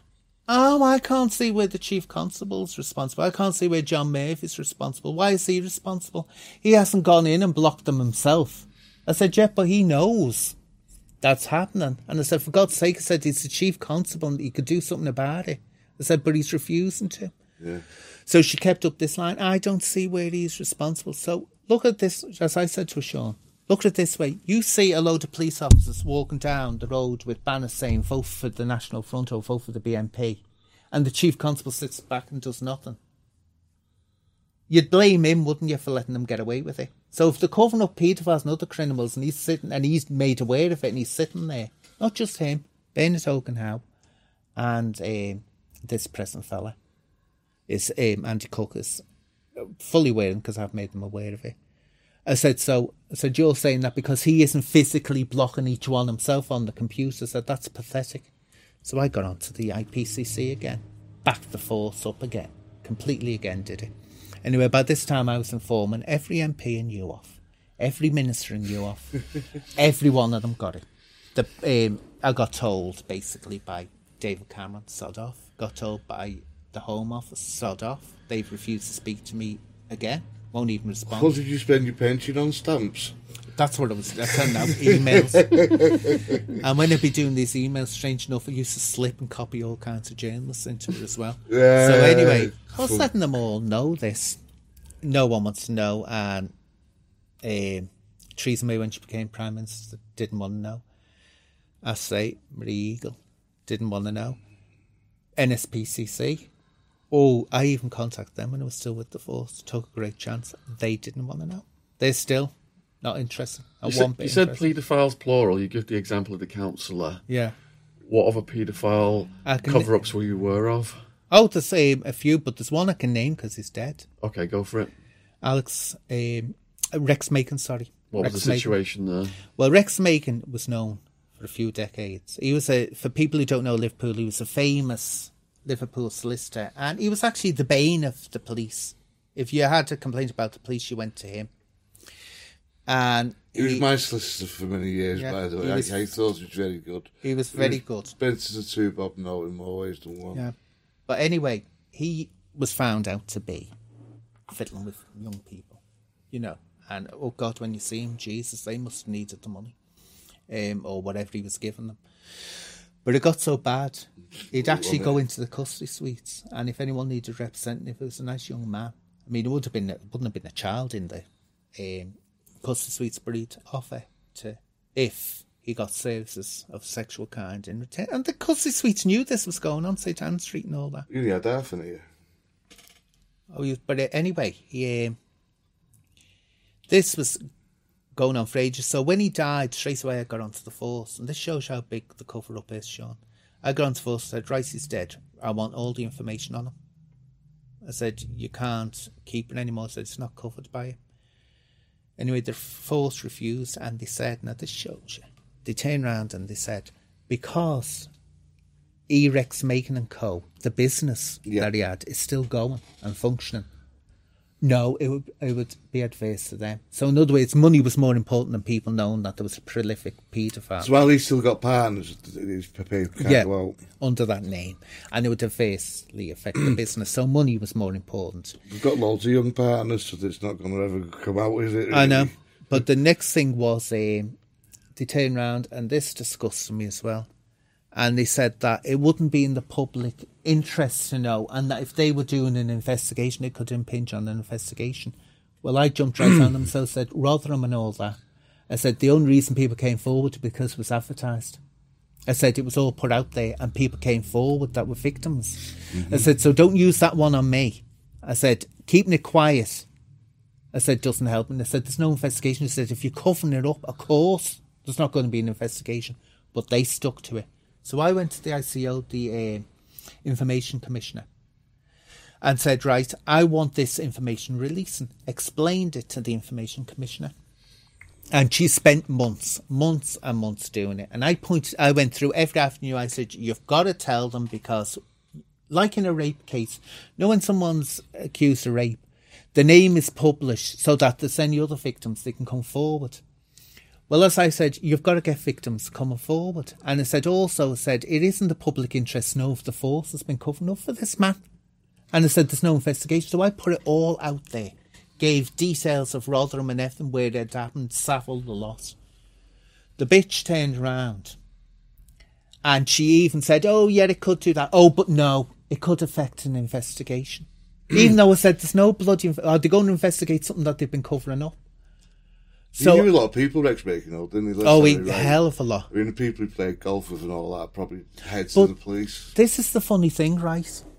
You ask people in Liverpool about Rex Makin, you say he fiddled, you know, he liked young people. How many go, oh wow, you jo-? Everyone's heard it. Yeah, of course. Everyone's heard it. So it's no secret, it's an open secret. It's Where's kept secret going? Anyway, so why do it, um, saying it could no affect a um, investigation and all this rubbish? So then I had to go to an appeal at the family court of all places in front of a judge. That's how determined I was to get this. This is how much of a setup it was. The information commissioner said, "Oh, I'm not going to bother turning up because it's just a waste of money." She knew it would be rubber stamped no matter what I said, or she would have turned up. She knew that that was the system. I appeared in front of this judge and two other people, and this judge came in, and she said to me, "She said, oh, this is about um, Thames Valley Police." I said, "Not to my knowledge." She said, "It's about Merseyside Police." Not. I said, "What are you talking about, Thames Valley?" She got mixed up. This is how into it she was. But at one point, I'm trying to be good because I'm thinking, no, you have to suck up to these judges. So, so don't say it in funny or snide to her. But I felt like it the way she was carrying on. And at one point, I said, look, I said, what you really need, I said, is that if anyone's going into public life, I said, you need to get on leash. And I said, look at what's on there. I said, to protect people. I said, but they won't do that. Anyway, she went, that's a bit extreme, isn't it? I said, well, when I went to work for the police, I got background checks and everything on me and people I live with and everything. So she thought that was dead funny, and I thought, I've lost this. She'd fall. She found a favour of the um, of the police force, and that's how determined they are to keep this covered up. Why did the police cover up paedophiles? because they're very powerful. Rex Makin would have had all kinds of information on the police themselves, and also there's going to be senior police officers that like them young. Were you aware of any senior police that like the young? Oh, a couple I got told about. Why do some investigations proceed and some are stopped? So, for example, when the Epstein investigation first landed on this side of the pond, hmm. it was stopped by the same, very same detective that allowed the Carl Beech to Uh, proceed, which was a false. Yeah. What? What? Why? is- Why does that happen? Well, Carl Beech, what I heard about Carl Beech, and this was um, early on, because I still talk to some officers. The force don't know it. Well, they do know. They've twigged that I do because I know too much information. But um, as I was told, I said, what about this thing? He was no one's Nick then. No one knew who he was. And so they turned around and said, it's bullshit. And so I said, what's going on? They said, what it is, and this is true. Um, Carl Beech, other than what other people say about him being set up, he was set up in the way that they knew he was lying. He was a liar, Sean. It was all lies. There was no truth in it. This rubbish about torture and all this, there was no truth in it. And what you've got to remember, Carl Beech was a paedophile himself and admitted he was. He was caught with porn and everything. So he was a paedophile. And what the police did, the Met did, with these historic cases, they cost millions. And the problem with a historic case, Sean, is that it's the evidence there. So it, police officers have to be paid. Everything has to be paid for, and it costs millions. So it was costing millions. And the worst thing, and this is the gripe I have with survivors online who campaign, I've always had this against them. They're putting themselves before children now. Yeah. They were the priority, not the children. Now we could get, and even said that to me online. We can get to them eventually. That's like me as a fifty-four-year-old man coming up to you and saying, or woman, should I say? Forgot myself then. Anyway, Well, I, can, I look in there and I say, "Freaking hell, who am I kidding?" But anyway, I come up to you and say, "Oh, I was sexually abused forty years ago, or let's say forty-five years ago." and a child comes up and say, I'm being abused now, would you turn around and say, Oh, go away, we'll get you eventually, we need to deal with him first? It depends on what, what the, the situation is. 'cause you, you do get people jumping on bandwagons, don't you? It's terrible, but you do get oh, people. you do get it. There's not everyone. especially like you know, like footballers and stuff like that. Yeah. You actually get them being like Oh, there's all sorts. I mean, not everyone that claims to be a survivor is true. But what I've always held, and that's why I don't. If you see me on um, on Twitter, I used to have in the past a huge um, following of um, survivors, but I really lost my temper with them and thought because all Carl Beech, Westminster paedophiles, Carl Beech, or Nick as he was saying, Yeah. they were focusing in one hundred percent on him. But from the police perspective, it, they couldn't deal with cases now.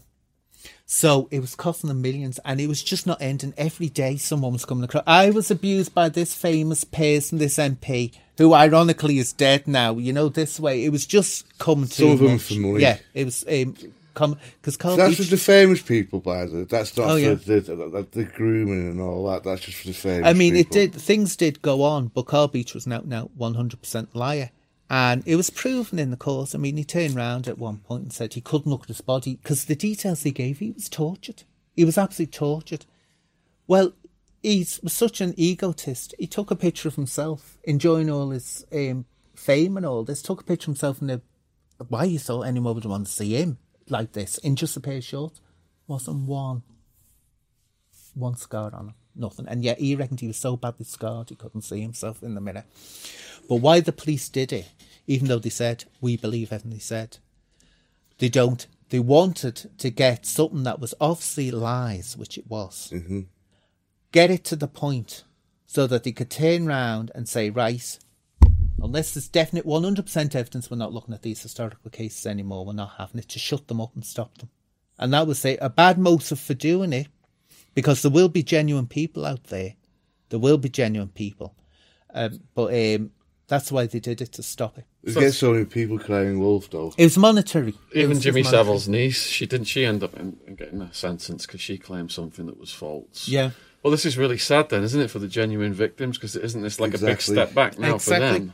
That's exactly what's happened. That's the only conspiracy that you can see in it. It's not that he was silenced to protect anyone. He wasn't. excuse me, he was a liar. And when some people say he got a harsh sentence of 18 years, no, he deserved every bleeding well mm. part of that. Because what he did was he set up, well, actually, was, when you think of it, it was the police doing it to him, they taking him, taking this case on the course. But he got a lot of money out of it. And there's a lot of people in um, campaigning now because this was known, the warning was given out, Sean. A lot of um, campaigners, well, not a lot, actually, it was only a few. I was one of them at the time when it was a campaign. I don't campaign anymore. We were warning, was saying there's something iffy about this Nick fella because what happened was how I twigged something was going on. There was this um, account called Carl Survivor. Now be wary because there's other Carl Survivors on there. It's not him, but it tweeted out this Carl Survivor was trying to do this show called Wall of Silence where he wanted five thousand pounds to put on this. It was just a wall with people's pictures on who were survivors of child sexual abuse. And people were well into this, but he tweeted out this day, and this was 2015, must have been. And he said, Oh, I can say about Leon Brittan, I wish the police would come to me, I could say about this person. And I just knew sixth sense, I thought, that's this Nick fella. I thought that's, and then it started going on to other people in the um, community because they must have known it was him. They must have known, but they were keeping it quiet. Anyway, this wall of silence went up with all these photographs on it, which I still say to this day was very uh, egotistical. Why someone wants to put a pitch? oh, look at me, and this thing, it's all look at me, look at me, look at me, and, ignored and what's happening nowadays to children. So when they found out that he was, and he confessed that he was a paedophile, that came down pretty quick. And of course, no one's going now. I believe Nick because they know they know he, he was a liar, and he got a lot of money from it as well. But that's why they did it. That's why they looked into How that. prolific are paedophile rings, these networks? well, this is it. Uh, this is where I draw a line on it. I don't see them as being paedophile rings as such. I see them as just being groups of people that happen to get together. And the majority of it, un- unlike Epstein, I mean, you talk about money talks. And when you've got that much money, you can do whatever you want. You're a god, aren't you? You can He, do ba- it. he basically, his first sentence, he just went in this thing called the stockade, where the police were chauffeuring him around Yeah. to his appointments. That's it. And he made him wear plain clothes. And when they came in, his his visitors, they were like his secretaries, oh, the Oh, yeah. police, and, and, and you know screening the visitors Yeah. for him. Yeah. Can you believe that? He, he- he, can he believe gave He like a. talks, doesn't it? He, he donated 120,000 to the sheriff's department. He had him just running running rings for him, Yeah. taking him out to appointments, screening his visitors. Having a nice steak. He had, Oh, he yeah. had a, a, a, there was a- Bringing them young boys in the night time. he had them install a TV in the legal visit room, and he had the whole stockade to himself, so there was no other prisoners in there. He's just watching the TV. Porn. But that's that's the way. I mean, in America, it's worse. I mean, it's not as in your face here. That's No. one good thing. But in America, my God, it is very, very, very corrupt in America.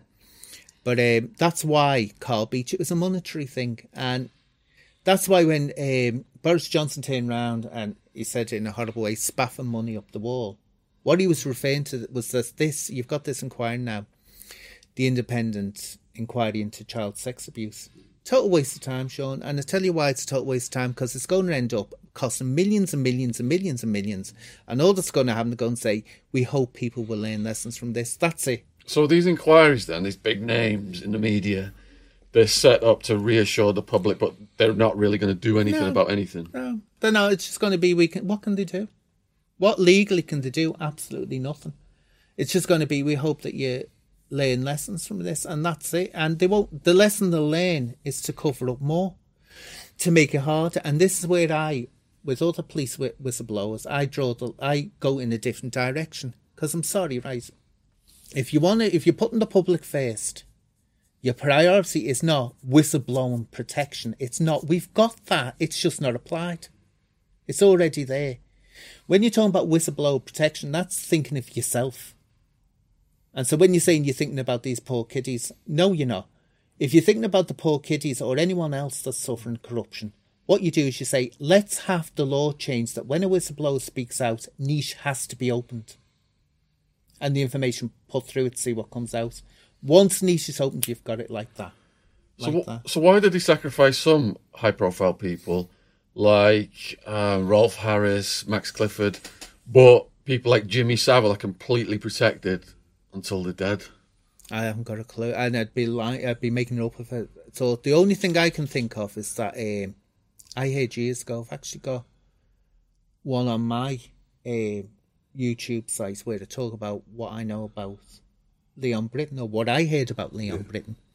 Now, this was before I joined the police. I was still working in the theatre. This is how long ago, gosh, you're talking about decades ago. Now I was working on the show, and this young man, we started talking, and we started talking about this entertainer. And I don't know how the hell we got onto the subject because I don't even like this entertainer, but we got on to him. And he said, Oh, he's a paedophile. I went, Is he? So he said, Yes. I said, How'd you know that? He said, My dad's a chief inspector. And he said he interviewed him under caution about being with young boys. And he said it was all covered up. He said because of a minister in the Thatcher government, it would have exposed him at the same time. Yeah. So said who? And so he said Liam Britton. Now that was decades and decades ago before you heard any of this Savile or anything like that. So like I, Cyril Smith days. well, Cyril Smith, this is the thing, right, about Cyril Smith. This is another issue that um, is controversial. Simon Danczuk was the one who wrote the book about Cyril Smith and claimed he ousted Cyril Smith. Yeah. Smile for the camera. Shite, he didn't. He didn't. He didn't oust him. The person who ousted and he needs to, to get the um, Credit. cub- credit for this. John Walker was the man who, in 1980s and Private Eye in 1979, they both Private Eye, very good back in the day, wasn't he? they did it. They so this thing that um, Sam Danczuk ousted Sil Smith, load of lies, and Sam Danczuk just caused so much damage. And good riddance to him, goodbye. And I actually got hounded off um, Twitter and social media for three years because they found out I was the one that. Um, you remember when he was called for the sexton? Sam Danczuk was found. That's what destroyed his career. Yeah. This man, he was always going on about these poor children, these victims of child sex abuse and all this, and these exploitation, these girls and all this. He was sexing. I found out he was sexing a young girl. So I got right onto Manchester Police and I said, Look, I said, I don't know how old this girl is, which you didn't. But I said, I've heard that she's young and it's a concern, and said, You need to investigate him. So Manchester looked into it and she was 17. So couldn't do anything about it. But for the dirty old man like that, 17, I mean, it was a bit close to the edge. Well, it got out that I was the one that repulsed him. And I, he was a hero then. Simon Danczuk was a hero. Oh, he was a god. You couldn't, you couldn't question Simon Danczuk at all. Still a dirty old man though. Seventeen. Dirty old like Oh, everyone I hates mean? them now, and this is, I say, this is why I don't have a good relationship with the um campaigning communities because I remember you couldn't say a word against Simon Danczuk, but you'd be cut into, you'd be attacked by everyone. Oh, he's a god, he's a hero, and all this. Right, the minute, and this is how political it is, how all political child sex abuse and exploitation is. The minute he said he was going to challenge Corbyn, they turned on him like that. Yeah. It wasn't because he was sexing. They turned on him because he turned on Corbyn, and that was like, there we are. Then he was the devil incarnate and all this business. it's, it's all very, very, very political. And I don't care what anyone says. It doesn't come with a yellow, blue, or red rosette. It goes all over the place. But as for Westminster paedophiles, I mean, it just wasn't the great big horror story. And this thing that I don't like is when people make it into horror stories. It doesn't need to look, Sean, any child being or any youth being sexually abused is horrible. You don't have to start talking on about satanic rings or something like that. We've had that since the 1970s, since Michelle remembers the book, which she claimed. It's like almost over glorifying it, isn't it? Well, what it does, it starts getting the attention away from it. The public want a horror story. They want your Epsteins. They want all that. They want the Saviles. Yeah. The bigger, the uglier, the nastier. That's what they want. But when they're looking at them, they're turning away from children. And it doesn't just happen in Liverpool. Vulnerable children are usually from homes that are dysfunctional Yeah. who are on drugs, desperate from a young age, and they'll do anything for And they it. know generally it's either a relation or someone they know who's actually Yeah. playing with them. Oh yeah. So you th- these are Whoever it is, that they're in a sort of detectives you should be looking after them. Yeah, that's it. And this is what happens, and they've forgotten. Is there a conspiracy then with the people running foster homes to provide kids to people like Cyril Smith? Are they in on it? No, I don't think so. And uh, but I couldn't swear to that. I say that's not one area that I'm up on. But uh, when I used to work with um, social services, of course, and the police, you'd work with social services. Social services are like anything else. You get good ones, you get bad ones. But I was never aware of anything in Liverpool on the scale, let's say, Rochdale or Rotherham or anything like that.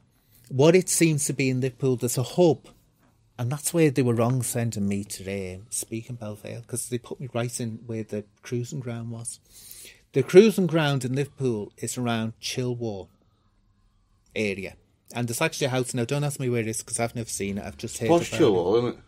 Yeah, well, there's a house there. They call the House of Sin, or the House of Discredit, can be Yeah. called as well. And they take these young boys there. It's nearly always young boys, and they take them there to have a good time with. The Police and Crime Commissioner, the Home Office, all that know about this place. They've never shown any interest at all, but I can't say where it is because I've never seen it. I just heard about it. But that's where they go to door and find out.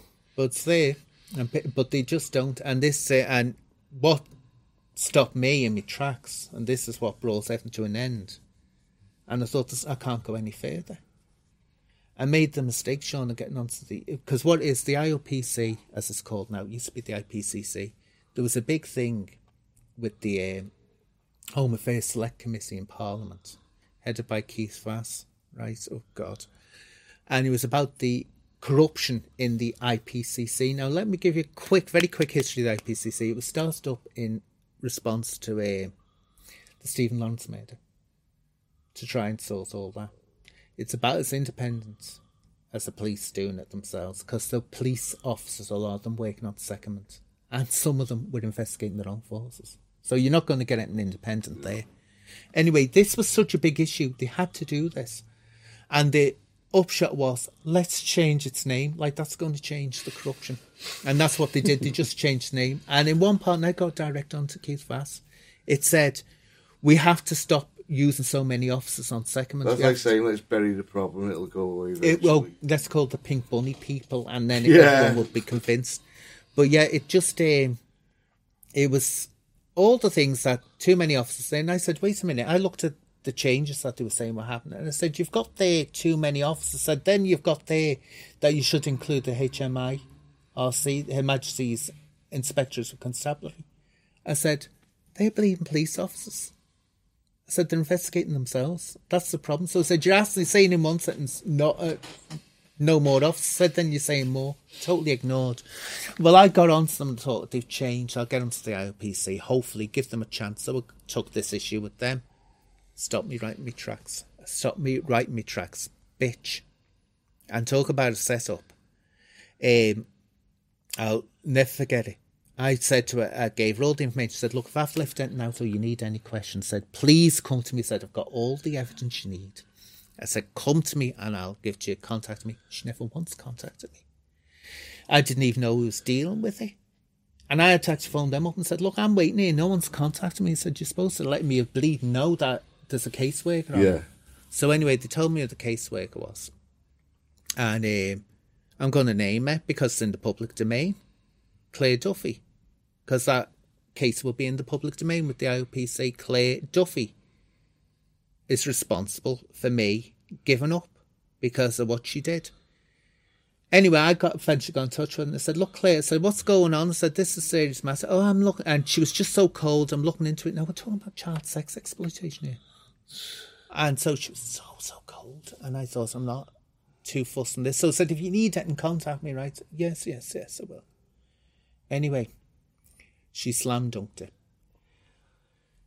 She turned around and said, it was obvious that I was just trying to stir up trouble.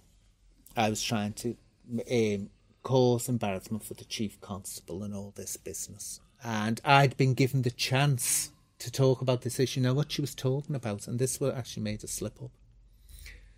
Two officers. Now, when I saw them knocking at my door, I didn't expect this. Two officers came, and one of them, honest to God, friggin', know that mate you've got in America, the big fella that's in prison. T-Bone. Yeah. Well, he'd make him, honest to God, he'd make him look like a little girl, six year old girl. and I thought, what the hell's going on here?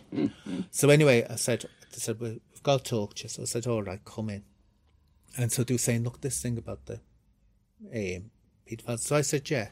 I said, well, unblock the complaint. I said, unblock the complaint. I said, and investigators said, then I'll give you all the information. I said, but what's the point of me giving it now so you can go round said, and tip everyone off?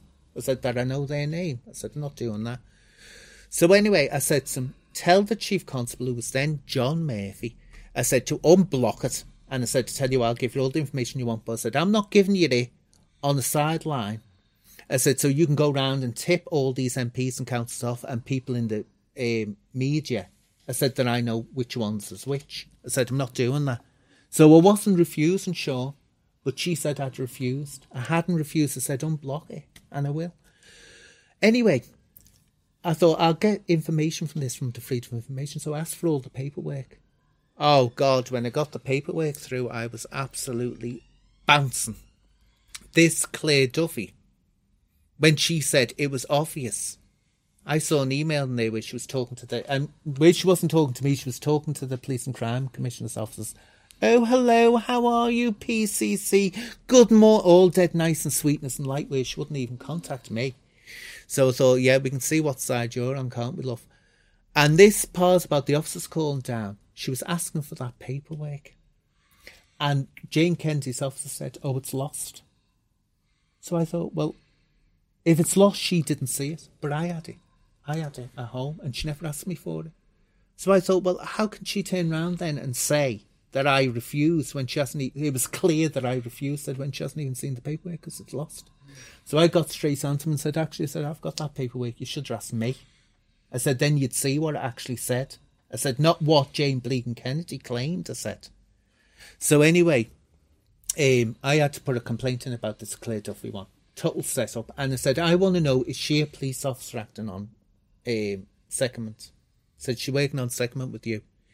Refused point blank. Now remember, this was a big issue about police officers working on cases with the IPCC, and they refused to confirm. I'm convinced, and I've said this as far as I'm concerned, she's a police officer. I said, I'm telling you now. She said, I know the way a police officer writes, and she's a police officer. Anyway, so that was um, all shoved off. They didn't give a damn. And but what she did straight away, Andy Cooke and Jane Kennedy turned around to me and said, Oh, you're being vexatious. We don't have to talk to you anymore. You're being vexatious. So she cut it right down. So the IPC, IOPC have stopped this ever being investigated. They've stopped it right out. And no one, the Home Office isn't interested. Another person that's interested who I've got real gripes with, who wants to be the next Police and Crime Commissioner, and people need to be aware of this, Steve Rotheram is an MP here. Bricky calls himself Bricky because he used to be on the building sites, have his own building um, company. Now, Bricky La, right, when he was an MP, I got onto him and I said, Look, I said, your mate Jay Kennedy, I said, it's been a right bitch here. And I said, she's enabling this cover up to go on. So I told him, I said, Will you help me on this? Anyway, he didn't even reply. Got not a reply from his um, office monkey, his secretary. And he said, it's not, we're not helping you, go to your own, go to Maria Eagle. I said, it's no point me going to Maria Eagle. I said, she's not going to do anything. I said, she's keeping stum, that one. I said, she's not going to do anything for me, which she hasn't done. And I've accused her outright of no. I've accused her outright, Sean, while, and she's never, I said, go on, sue me. I said, I said, you know, I said, what's going on there? I've said it wide and loud. Anyway, um, next thing, he becomes the Metro Mayor. So he's not an MP anymore. So he can get involved. He yeah. said he couldn't get involved because he was an MP. He couldn't get involved in another MP's case. So I thought, right, now you're not an MP. So I got on to him and said, Dear Metro Mayor, I said, Do you remember when I came to you with this? I said, Well, you're not now an MP. So I said, You can get involved. Oh, no, I can't get involved, he said, because I can't tell Jane Kennedy what to do, his best friend. But the interesting thing about Steve Rotheram is this, right? Steve Rotheram was boasting. He was helping Tom Watson, who was behind all this Westminster. Yeah. So he was helping him behind the scenes. So he couldn't get involved in anyone else's work. So, and he was also tweeting out as well. oh, the poor girls in Rotherham and those officers being bullied into changing their um, statements in West Yorkshire Police, how terrible it was. But yet, when he's told it's happening in his own playground, he doesn't want to know. So you're saying it's all propaganda coming out from the top police brass. Oh, yeah. So in conclusion, then, because we've run out of um, studio time, what would you like to tell the world from your experience in the police about how this is all just in just in summary? Like, is there any is there any hope? I mean, you've you've come in and give this detailed, you know, all the levels you've gone through to blow the whistle on the paedophile rings and police corruption. You've you you really detailed that brilliantly today. And my heart goes out to what you've been through. And people are going to be watching this. They're probably going to be thinking, is there any hope for the world? You know, if, if, if the people in charge of the police are supposed to be protecting these kids are just covering this up left and right, what what hope is there for the world? We haven't There's- got no hope. There's always, look, there's always hope, right? But what has to happen? I mean, as for police force, and they're the ones that are holding it, but don't forget the they're top holding it people have got to because go. Oh, this is it. All the you'll never get it clean. As I say, you'd have to start from scratch, which you can't do. It's impossible. But I'll say it again. Niche. If anyone ever has the impetus and has the power, or any MP out there or minister wants to take up this issue, that once someone mentions that they know there are names on Niche, that Niche has to be opened up and an investigation cannot be stopped, especially when it's something as serious as child sex abuse. And the chief constable, like Andy Cooke, can't turn round and say, "No, I am not going to look into this because it's my decision." Uh, the It has police to be- ones can open that. the Home Office can. Yeah. Oh, the Home Office know. The Home Office would have known about Savile, everyone. They would have known about all of them. So the They top police, then, like in America, you vote for the police and things like this, but it's different here. Is it the politicians that put the top police in? It's not the public. Well, this is what the police say. They it, they don't put the um, police in. No, that's they used to be the um, police authorities, which were councils and MPs. Yeah. Now it's the police and crime commission. So one person, and if you've got a corrupt police and crime commissioner, you haven't got a chance. You haven't got a So chance. there really is no hope. There's, well, there's no hope from that side of it. But some of them, you have got some police and crime commissioners who have sort of made moves, and you think they're honest. We're just unlucky in this city. We've got a right shit one. And um, but the thing is about this was saying Niche has to be someone has to champion that. I've tried, not interested. Survivors are too much interested in chasing bleeding things like Epstein. So yeah, Epstein's important. I'm not saying that, Sean, but I'm saying it's looking. They want the monsters, and when they're looking for the big monsters, they're forgetting that. Let's put it this way: Epstein's dick, Savile's dick, didn't his any more than your local councillor. No one knows who he is. Dick, you know they all matter. But we've got to start safeguarding the children. I'll tell you now, in 15, 20 years' time, there's going to be a flux of people come forward again saying, Why did you abandon us? And that's going to happen. So, pe- But there is hope. But you have to wait for it to someone to have the interest for it. So your testimony corroborates the testimony of the other police we've had on here. Four police now, I think we're up to. I'm going to start an ex cop playlist on YouTube. That will be in the description box below this video if you want to click over and check out any of these other police interviews. So we, this is going on in London, this is going on in Manchester, this is going on in Liverpool. It just looks like it's completely happening across the country. And how can people support you, Anne, and find out about you? Well, I'm, I say I'm not campaigning them. I've gone as far as I can go. Do you want people to click over to your YouTube channel? Well, they can click. They'll find all the days on my YouTube. I'll put the link to your YouTube channel in the description box below this. because you get all the days, and I say it's going to take me months to come out with, and I'm telling it as I know it. But if you're looking for anything spooky like satanic rings and stuff like that, you're not going to find it. You'll find what I know and what I see, and the truth can sometimes be a bit less exciting than the and straightforward than you know. But you know what? What you said today is completely horrific. You've detailed the nuts and bolts at, at the level of all, Mm. Oh, yeah. you know, all the, the times you you blew the whistle and the appeals and the bureaucracy, and Oh, I've it's, got it's just a complete quagmire. the paper is like that, and people said, "Write a book, write a book." I can't be bothered, John, because no one's going to be interested, and no, it isn't. But it's like that, and to put that all in a book would be absolutely. You'd have a huge encyclopedia of a book. But the end issue is stop thinking about, "Oh my God, look, there's a famous person," and start also looking to what's happening around you. And I say to these survivors, name one person, one child you saved, one child that's suffering now you saved. And if you can't, uh, I'm sorry, all these campaigners that are around, um, that are going on about it, talking about what they went through. Yeah, it's important that you talk about what you went through because it gets out the line of taboo. But until you bring me evidence that you're saving a child now, you know, that's when we'll know we're getting somewhere. We've got to start focusing on what's happening now, not what happened 40, 30 years ago. It's important, Sean. I'm not saying it isn't. It's important. People need closure. But with Carl Beech now, you're going to find getting that closure even harder. It's just so gonna find it prolific as well. It's Yeah. just not being stopped. It's all being blocked and covered Oh, up. yeah. So we've just got a few people we've got to thank uh, who sent us some gifts. Did someone Oh, send yeah. you a t-shirt? Yeah, I'd- I'll have to get the. Um, I had a piece of paper that went went with it. So we've got that t-shirt.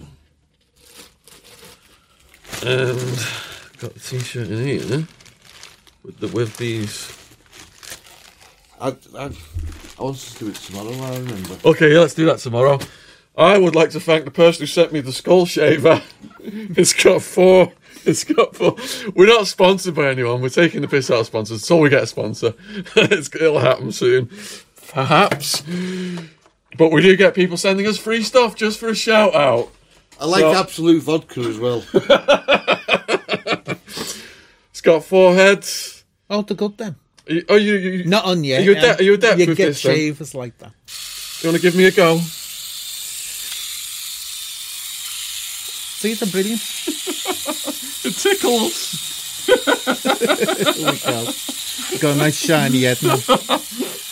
And do you know what? Remember, right? Switch it off. Oh, yeah, it's at the Because I'll back. tell you what you'll know. You take the tops out to clean them out. These little things here. Okay. Because they get full of your hair. Yeah, I've not cleaned it Mm.